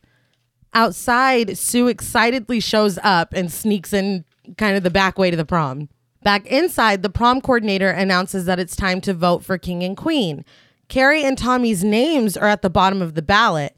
He asks if she wants to decline and makes it clear that he doesn't want to. He says if they win, it's just a dance and a picture in the yearbook. They're setting the stage for king and queen, and Carrie says that it's beautiful, but he tells her she's beautiful. Again, I It's- don't think Sue was No, One of the easiest and Oh, best yeah. lines to use. That's You're all- yeah, beautiful. yeah. Carrie asks who they should vote for. This is his crowd. She doesn't even really have a crowd. Mm-hmm. And he tells her to the devil with false modesty and convinces her to vote for themselves. and, she she's like the devil. yeah. He's like, "Meh." she doesn't do that, but. I thought it was very interesting That he would considering use that, yeah. exactly. But she does vote for them, and the camera zooms way in on the vote. Mm-hmm. Back at the White House, though, Margaret is pacing around the kitchen before grabbing a carrot and mechanically chopping it on the cutting board, even continuing to chop when the carrot falls out of the way. It's got to be a sin to waste a perfectly good Yeah. carrot like that, right? Atone, Margaret. Exactly. Get in the closet. Back at the prom, Chris and Billy peek out from their hiding place, which is just underneath the stage. Yeah, not Yeah. really covert. No. They're right fucking there. Yeah. Anybody could be like, "Is that fucking Yeah. Chris and Billy?" well, Billy's like that. People under there. Billy's like that. Carrie White is cute or something. yeah, That like, was- Do you know why you're here? yeah. She's like, "You dumb shit" or whatever. But he says that he thought Chris said that Carrie and Tommy were going to win, and Chris said they will win. She called in a few favors. We cut to Norma and Freddie collecting all the ballots. Once gathered, they kiss and slyly drop the stack, and Norma kicks it behind a curtain and takes out a hidden stack of ballots. Norma hands them off to a table of teachers, one of which is Miss Collins, and walks away, giving the okay signal to Chris and Billy, still hiding under the stage. It's Ocean's Eleven. Sue comes from behind the stage to peek in at the prom. From the corner that she peers over, behind the lights, we see a rope connecting to the bucket of pig's blood still balanced on top of the rafters. They announce the winners of Prom King and Queen, Tommy Ross and Carrie White, but we're still peering over the prom from the bucket of blood. Something very interesting about this. Mm-hmm. From the moment when Norma takes the ballot off of their table through to when they, they announce the winners, it's one shot. Oh man. And it took 35 takes to do because damn. it's so Oh intricate. no, yeah. And they follow Norma all the way. They get the shot of the ballots being kicked, the ballots being the taken. the okay Yeah. signal. Sue coming in over the rafters into the bucket of blood, passed to Carrie and Tommy at the table. The announcement. It is unbelievable that they did this in one shot. Yeah. That's crazy. uh, And I'm a sucker for long takes, Oh, absolutely. and so I'm typically a long take is just people doing you know a long scene, but this Yeah. is the camera. yeah, no, Oh, it's a is lot. So much Yeah. that went into it. Very impressive, technically. almost as good as the Charlie work episode is that Almost. almost. At their table, Carrie is shocked and smiling. Tommy helps her to her feet in slow motion and they walk up to the stage. Carrie looks beyond happy. Mm-hmm. Everyone applauds. Chris watches as Carrie and Tommy walk right over them to get onto the stage. Sue watches from behind the stage, just as happy as Tommy and Carrie are.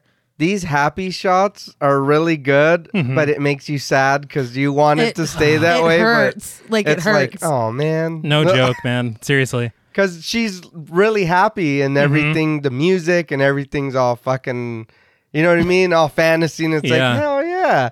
And, And- it's like, yeah, this And is. we know. Yeah. yeah. Even It's- if you haven't seen this movie, you know. Yeah. yeah, they it's honestly dreamlike. Yeah. It is. and then you get those alternating shots with the nightmare that's to come Yeah. Yeah. and it's just uh, again excellent even if it's fucking No, tragic yeah. as hell Yeah. But Carrie is given flowers and a crown, and Chris begins to jerk the rope connected to the bucket. The rope moves right next to Sue, and she kind of notices but looks back at Carrie and Tommy. We pan over the crowd, specifically at Miss Collins, who is clearly overcome with emotion for Carrie. On stage, tears of joy are running down Carrie's face, and she smiles as her picture is taken. Chris begins jerking the rope again and again, and Sue notices. This time, she tracks the rope to the bucket that's positioned right above where Carrie stands. She comes out from behind the stage to get a better look at it, and Miss Collins is like, Wait a minute. Yeah. Yeah. Tommy kisses Carrie, and the crowd goes crazy as Sue tracks the rope back down and sees the silhouette of Chris holding it underneath the stage. Uh, just found out. She's like, fuck. Yeah, no, Yeah. this is about to get real bad real fast. the tension of these shots Yes. No, yeah. the lighting the music Music, yeah. and then when you see the silhouettes it's just the buildup is just Mm-hmm. Yes. incredible Sue runs to the stage stairs and pulls the decorations aside to see Chris and Billy, of course, arguing. As Chris slaps Billy, Miss Collins grabs Sue and pulls her away from the stage. We hear nothing but the music, but you can tell that Sue is clearly trying to explain what's going on. Tommy and Carrie watch as Miss Collins pulls Sue away, but Tommy's face is like, ah, Sue. Yeah. Like, yeah it's like should you be like hey that's my girlfriend what's It- what's or, wrong or like, something's wrong. yeah, what are you doing It's here very odd, but i hope you didn't she didn't see me macking on carrie Yeah. all night But just as Miss Collins tosses Sue out of the prom and slams the door, Chris pulls the rope. We get one last shot of Carrie smiling before the blood comes down. Her face transforms into total surprise and shock. Tommy looks confused. Everyone stops applauding, and all we can hear is the sound of the blood dripping and the bucket hitting the rafters. i thought that was such a great choice Yes. the sound design rather than hear their shock rather than you know they're like look this is frozen in time Mm-hmm. you're carrie right now Yeah, this is all you hear. This is all that matters. She just made that dress. Yeah, she, She did. did. She did a great job Yeah. too. But the entire crowd looks shocked and horrified, especially Miss Collins, until Norma, of course, looks around and then bursts into laughter.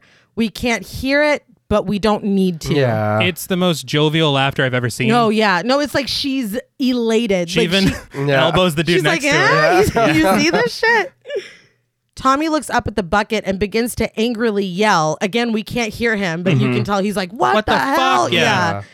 As he reaches for Carrie to comfort her, the bucket falls from the rafters, hitting Tommy in the head. So here's my question: Does this kill him? yes, he's dead. Oh, that's too much. What's Stop. the bucket made of? Yeah, stop. I don't know, but even in the book, they're like, "It's a mercy that that that was it for him. He doesn't have to to deal with anything else that happens. Hit him just right. Uh, yeah. Oh. he's dead." Does he have that fontanelle like baby thing? Did it never heal? Tommy Ross is a newborn. he grabs at Carrie before falling to the ground, but yeah, he's he's done. Wow. Norma continues to laugh, and we see that her laughter is spreading like a disease to others in the crowd. Everything else is still silent, but we hear Margaret White's voice saying over and over, They're all gonna laugh at you. We see Carrie, her hair flat to her face with the blood, completely drenched now. She grabs her head and stares out into the crowd. We see like kaleidoscope vision of everyone in the crowd laughing, along with the steady current of Margaret's They're All Gonna Laugh at You. We hear the girls chanting, Plug it up, plug it up. We hear the principal saying, We're sorry, Cassie. And we hear Miss Collins, Trust me, Carrie, you can trust me. It's like she's, it's all here. Yeah. Like she's just breaking. My only question though, I don't think Miss Collins was really laughing at her. I don't think the So it makes me wonder who was actually laughing. I don't think she was. I doubt the principal was. Yeah. I think the kids probably were. Yeah. Maybe not even all of I them. Mm-hmm. wouldn't. I wouldn't think all of them. I think this is just her mind. right, right. they're all against me. Exactly. Yeah. And then especially with the shit her mother fed her. yeah, Oh yeah. She's like, it's got to be all of them. yeah, every single one of them. Yeah. But it makes me sad that Miss Collins telling her she can trust her is one of the things she hears because that was genuine. Yeah. She Right. could trust her. It, it makes me sad. Very. Chris and Billy run from beneath the stage, laughing their asses off. The other thing about them running away is that it's silent. Yeah. And so that made me wonder mo- even more because you hear them moving through and like laughing and stuff, but you don't hear the laughter coming from the prom. You're right. so Yeah. With wide eyes, Carrie looks back at the crowd, no longer horrified. We get a split screen with Carrie on one side and Chris and Billy running out the door on the other. Carrie looks over at them and the door slams, but they like barely made it out. We see the other doors in the building on the left side, and Carrie looks in their directions on the right side of the screen, and all those doors slam shut too. I hope that made sense the way I said it. It I said it does. really weird. Okay. I thought that was such a great choice to split the screen. Right. Yes. I I read that most of this scene was filmed that way, Mm-hmm. but they decided just to use a little bit here. Right. Brian De Palma said some of this is fucking stupid because he said that he's like he's like this doesn't need to be split, and then he picked the uh, clearly best. Right, Yeah. right, right. But Carrie's half of the screen slides to the other side, and when she looks up at the lights, they change to red. So I just have a couple things here. One, she's bathing them in red, Yes. much like they just did to her. Yes. Mm-hmm. which is fantastic, poetic, and this is kind of poetic justice. But the other thing is that I saw on AMC's backstory, Mm-hmm. Brian De Palma said that the producer asked him on set because this whole scene took two weeks to film. Right. This prom Good sequence. lord. And they asked him, they were like, look, can we do something other than blood? And he's like, what, what confetti, blue paint? He's like, what the Wait, fuck are you talking to drop about? on her? Yes. Oh my and god. Brian De Palma's like, no. No. And I'm so glad because we talk a lot about studio meddling Right, right. if they would have gone with what else would anything, it what else yeah, could it be? It had Tar to and have feather been. her. I don't know. It's fucking George Washington. Yeah. It it had to be blood, and it ties in with the shower. It's, Yeah. it's Yeah. perfect. And in the Right. book, they Chris and Billy keep saying pig's blood for a pig as they're preparing for all of this. it couldn't have been anything else. No. yeah.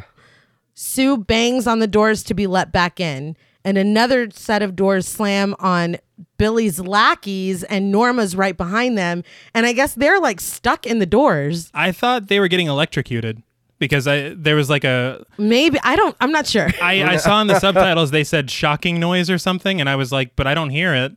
No. Yeah. Like, I guess they're just getting smushed. Smushing noise. yeah. But Norma starts screaming for help. It's like, oh, now it's not Yeah. Hmm. funny. But everyone at the prom begins to panic. Sometimes you got to make yourself laugh, you know? this is all for Carrie.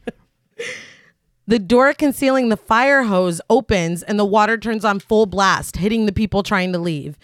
People are thrown into tables, thrown across the room, knocked over by the water. It is full blown panic on the floor while Carrie stands perfectly still on the stage. Miss Collins comes to try to aid Tommy, who is still just down. Yeah. Yeah. A guy tries to climb out the window, but the hose makes short work of him. yeah. I love that she's like, uh, no, no one's getting Yeah. away. I don't even know who the fuck you are, but I don't know what part of that you didn't understand. and his stuntman just crashes through that table. Oh, yeah. It's tough. But the hose turns on Norma. She's knocked down, and we get a shot of her unconscious as the hose continues to spray her in the face.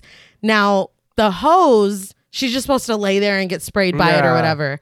It literally busted her eardrum, the force of the water going Well, into her yeah. ear. Those, I was like, good No, lord. it's tough. I, I saw on one of those documentaries, PJ Souls said that it knocked her out, the pain because her I bet. eardrum. And so after the scene was done, they took her to the hospital. But Yeah. part of that is in the film. but they finished the scene. Yeah. She's a professional, I guess. you gotta. just just step around, PJ. Yeah. It's the 70s, Brian De Palma said. Mr. Fromm and Principal Morton try to take control of the microphone, and Carrie turns the hose on them. Principal Morton is electrocuted immediately and falls to the floor dead, along with the student who grabbed onto him. Miss Collins stands against a wall and calls out to Carrie.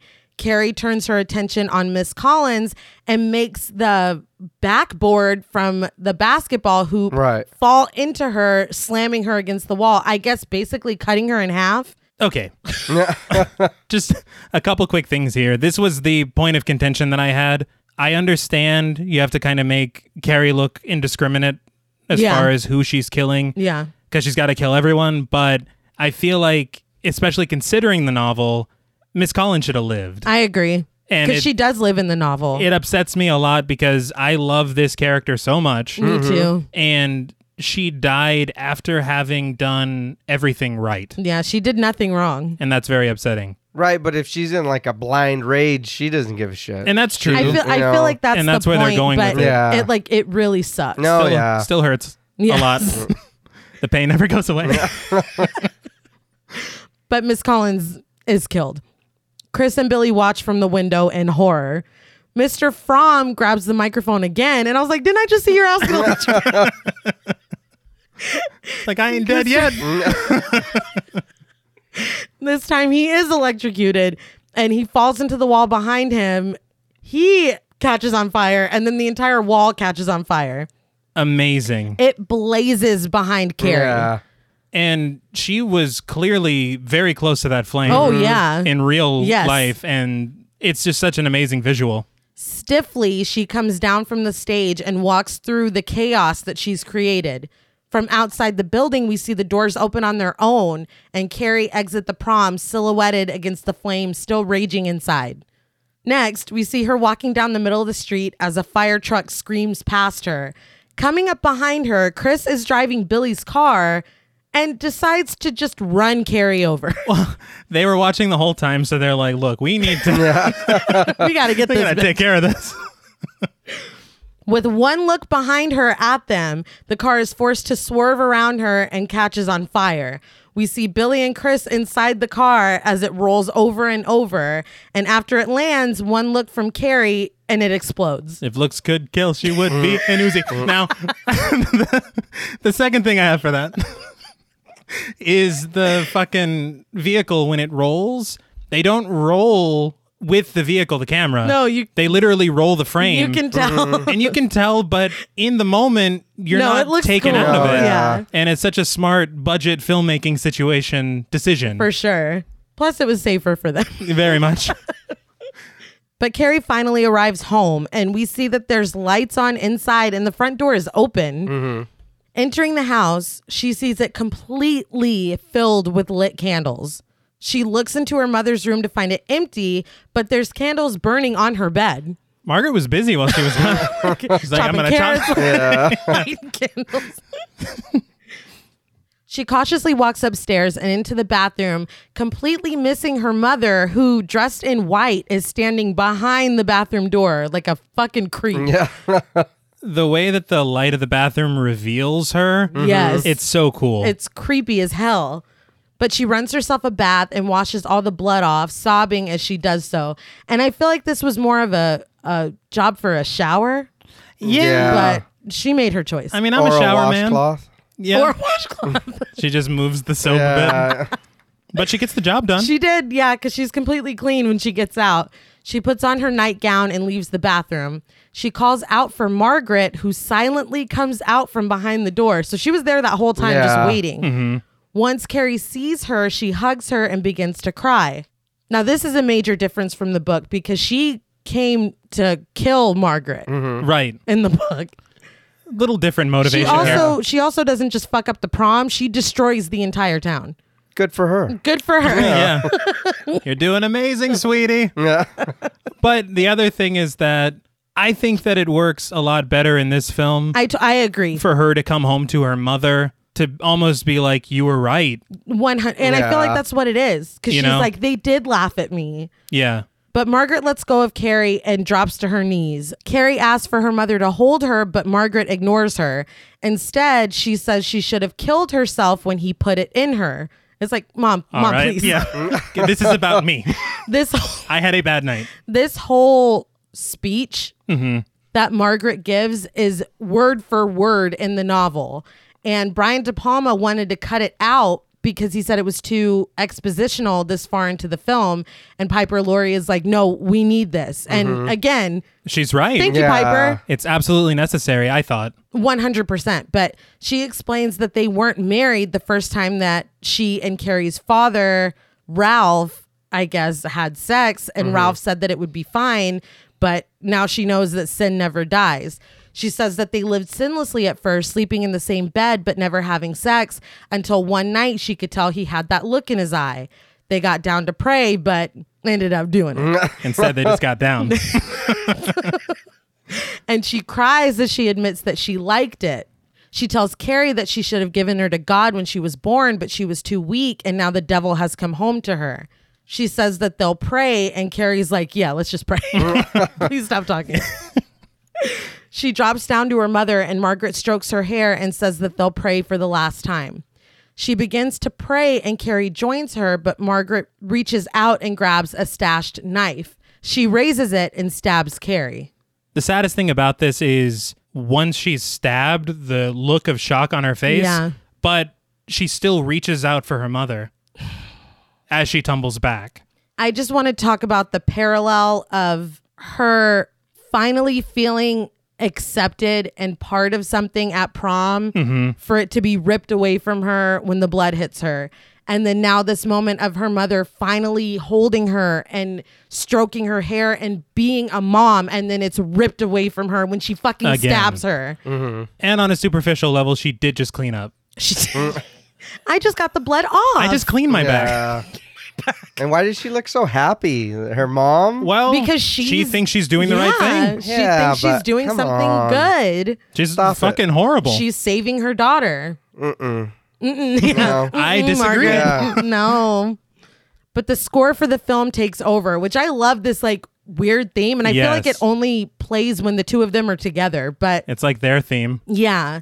But like you said, Carrie realizes what happens and she falls down the stairs. Mm-hmm. And Margaret, like you said, is smiling when she Yeah. comes downstairs and makes the sign of the cross with the knife. Mm-hmm. We see from Carrie's view as she crawls backwards away from Margaret as her mother continues to advance on her, knife raised and still smiling. Carrie stops against the door and tries to open it, but it won't. Margaret raises the knife again, and Carrie uses her mind to raise a knife from the kitchen and stab Margaret through the hand, causing her to drop her own knife. She sends sharp object after sharp object, pinning her other hand and stabbing her through the chest and stomach, mirroring the statue that she was forced to pray to in the closet. And it's, again, I love reincorporation. It's Yes. like one of my favorite things about films, those little circles. The thing about the knives I saw on Eli Roth's History of Horror, Piper Laurie talked about how that was achieved.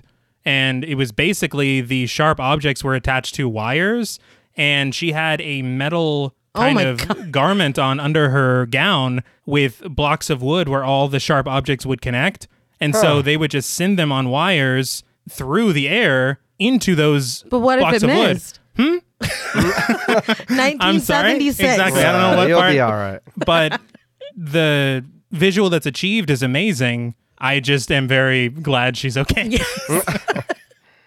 Um, I was a little confused because Hmm. the mom's making some noises. Well, listen. Yeah. Yeah. Well, I also had some questions Yeah. there.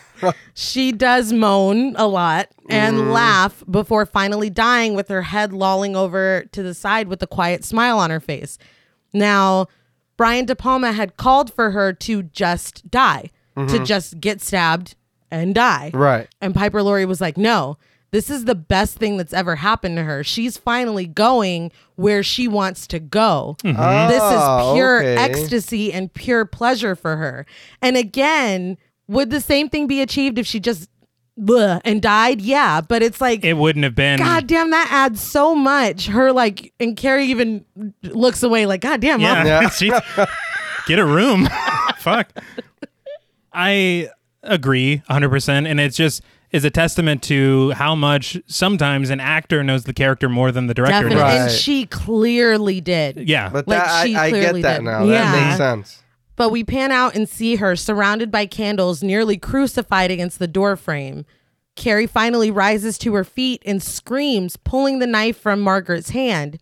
She catches Margaret's body as it falls and hugs her, but just then the house begins to fall in. And in the book, they talk about when Carrie was a little girl and she got mad because Margaret was being Margaret and stones rained on the house, like busted through Okay. the roof. And I feel like that's what it looked like at first. I can explain that. Please.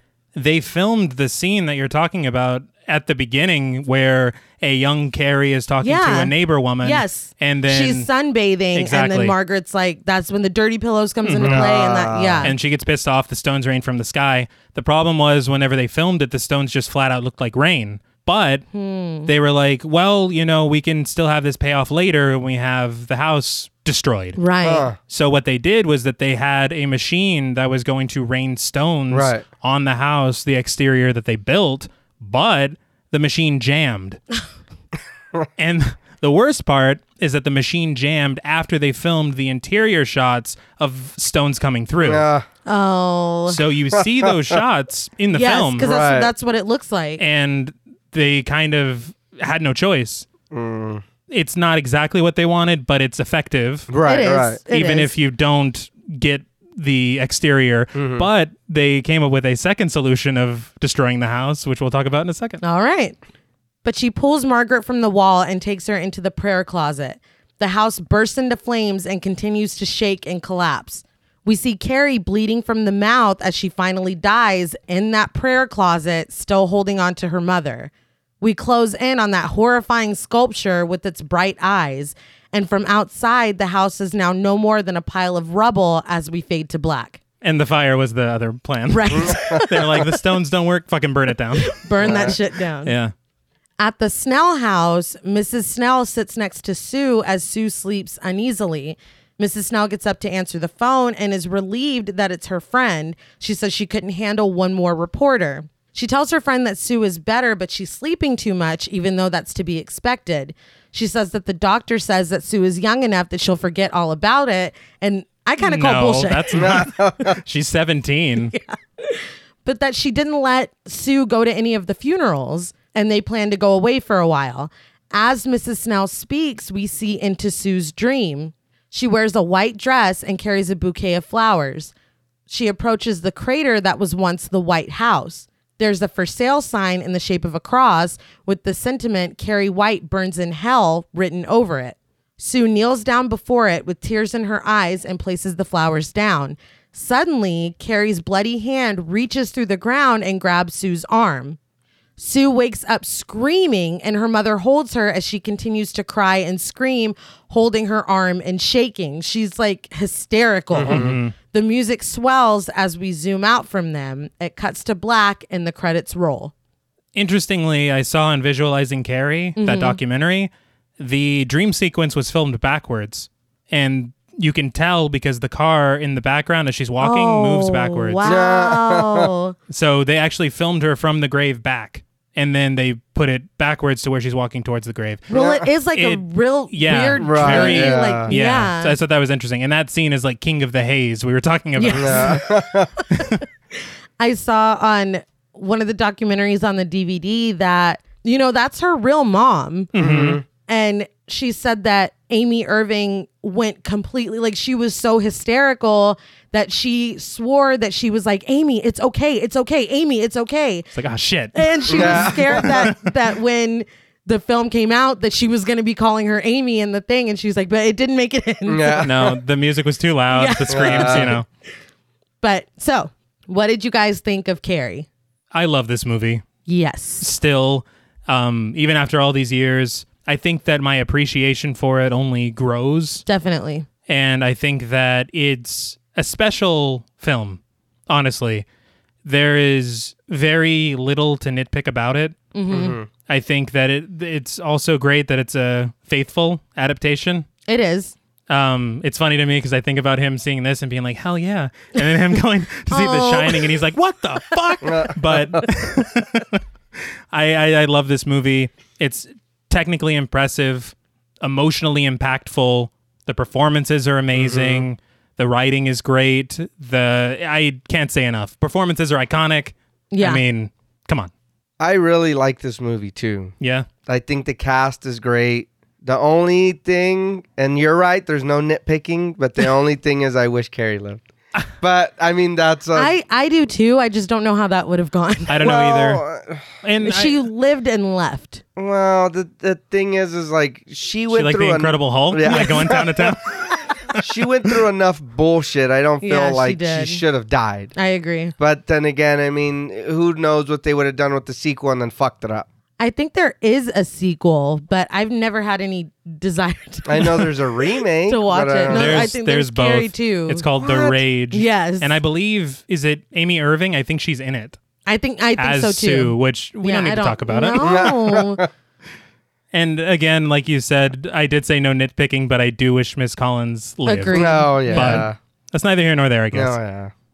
I love this movie. I think that's pretty obvious. Um, in the book, she doesn't die with Margaret. She still dies, but I think visually the way she dies in the movie is more impactful Right. and like poetic almost. But yeah, if I had my pick, she would have lived. Uh, Miss Collins would have lived. Her name is Miss Desjardins in the novel, and I don't know why they changed They're it. like Collins is easier to say. yeah, probably. Uh, Um, Just yeah. and I'm sure most people know this story, but I like it, so I'm going to tell it anyway. And uh, obviously, this was Stephen King's first novel. He Right. had written short stories for magazines and such, but I think he was still like teaching high school or, Mm-hmm. you know, but he had started this book um, based on kind of two girls that he had gone to school with, kind of melded them because they Mm-hmm. Right. both ended up passing away but he started it and kind of felt like he had no business telling such a feminine story. Right. It's honestly surprising. It's it is. And people who critique him for not writing female characters properly, I hard No. I uh, it's a hard disagree from me, but he threw it in the trash Mm-hmm. and went to go watch TV. And his wife went in the room, found it in the trash, read it, and was like, No, you need to finish this Right. and this started everything for him. Uh, he sold this for twenty five hundred dollars. That's kind of sad. Yeah. It's insane. It's crazy, but this is what started everything. And so it's like, what if the novel had never been written? What you know? It's it's just There there would be so much that we missed out on. yes, Yeah. and it's like the story itself. There's a magic to it that we even have it. How would you not like? I don't I understand. don't know. I don't either. I don't know, but I love the book. I I the adaptation is incredible. Mm-hmm. I feel like like we said if you're going to change it, you need to improve upon Right. it. And I feel like Brian De Palma did. And Stephen King feels like he did. Uh, yeah. But no, this movie is fantastic. So I guess we're at ratings. Mm-hmm. Um all the stuff I just said.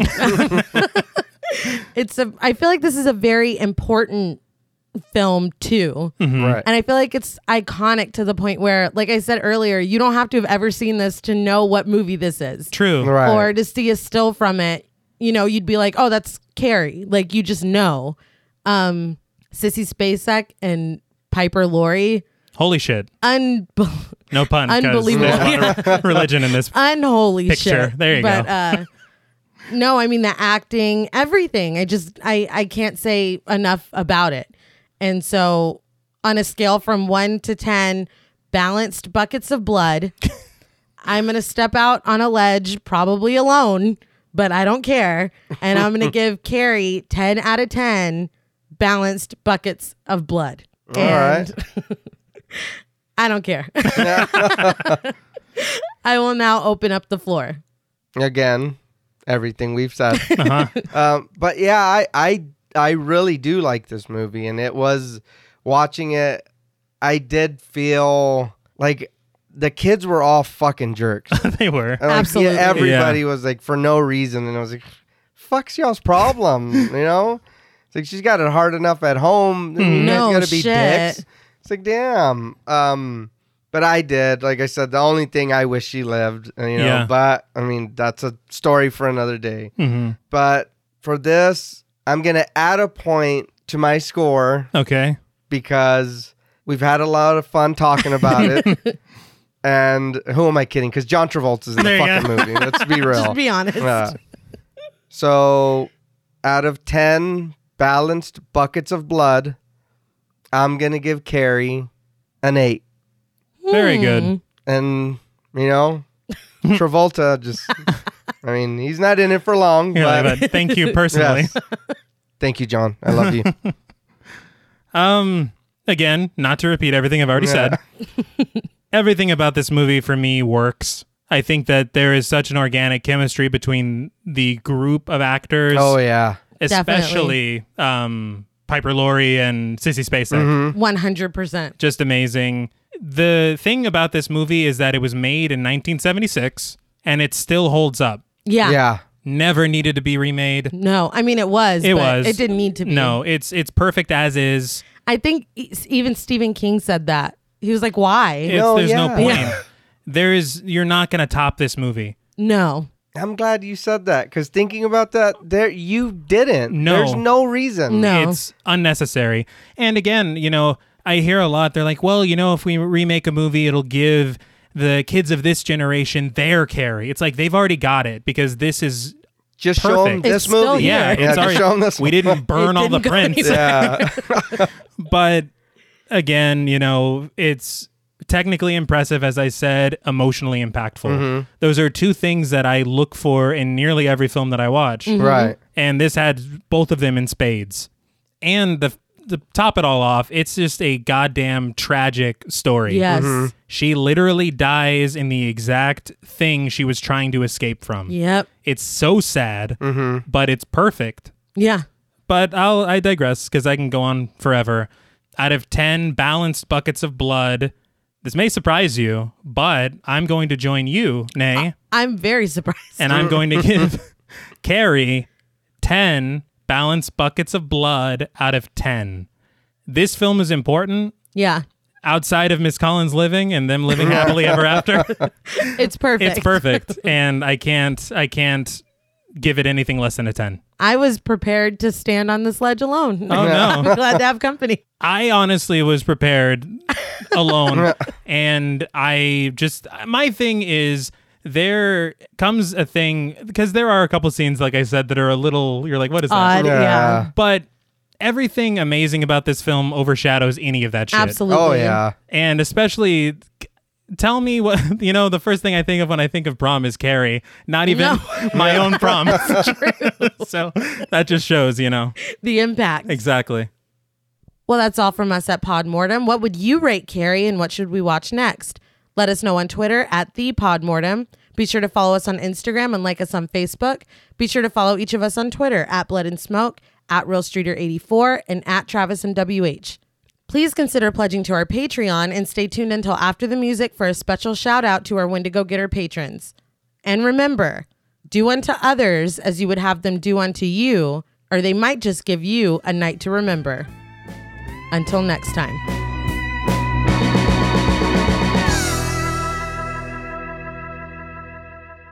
Thanks for staying tuned for our special shout out to our Wendigo Getter patrons. Yeah. Hooray. Ah. Ooh, Every night is prom night. Yeah. Well, not not this not this prom No, night. not no. Although we do hope you all laugh at us.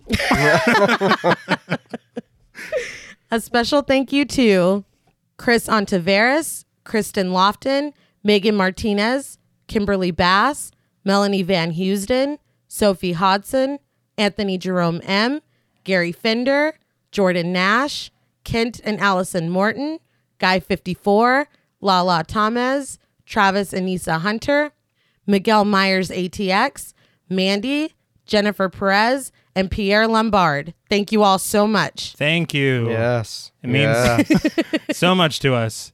You gave us a night to remember. remember. We already said that. Just remember that even when the rest of the world is cruel, we are here to help you carry on. right? The girl's name was The- Carrie. Yes. Carrie out of white. Until next time.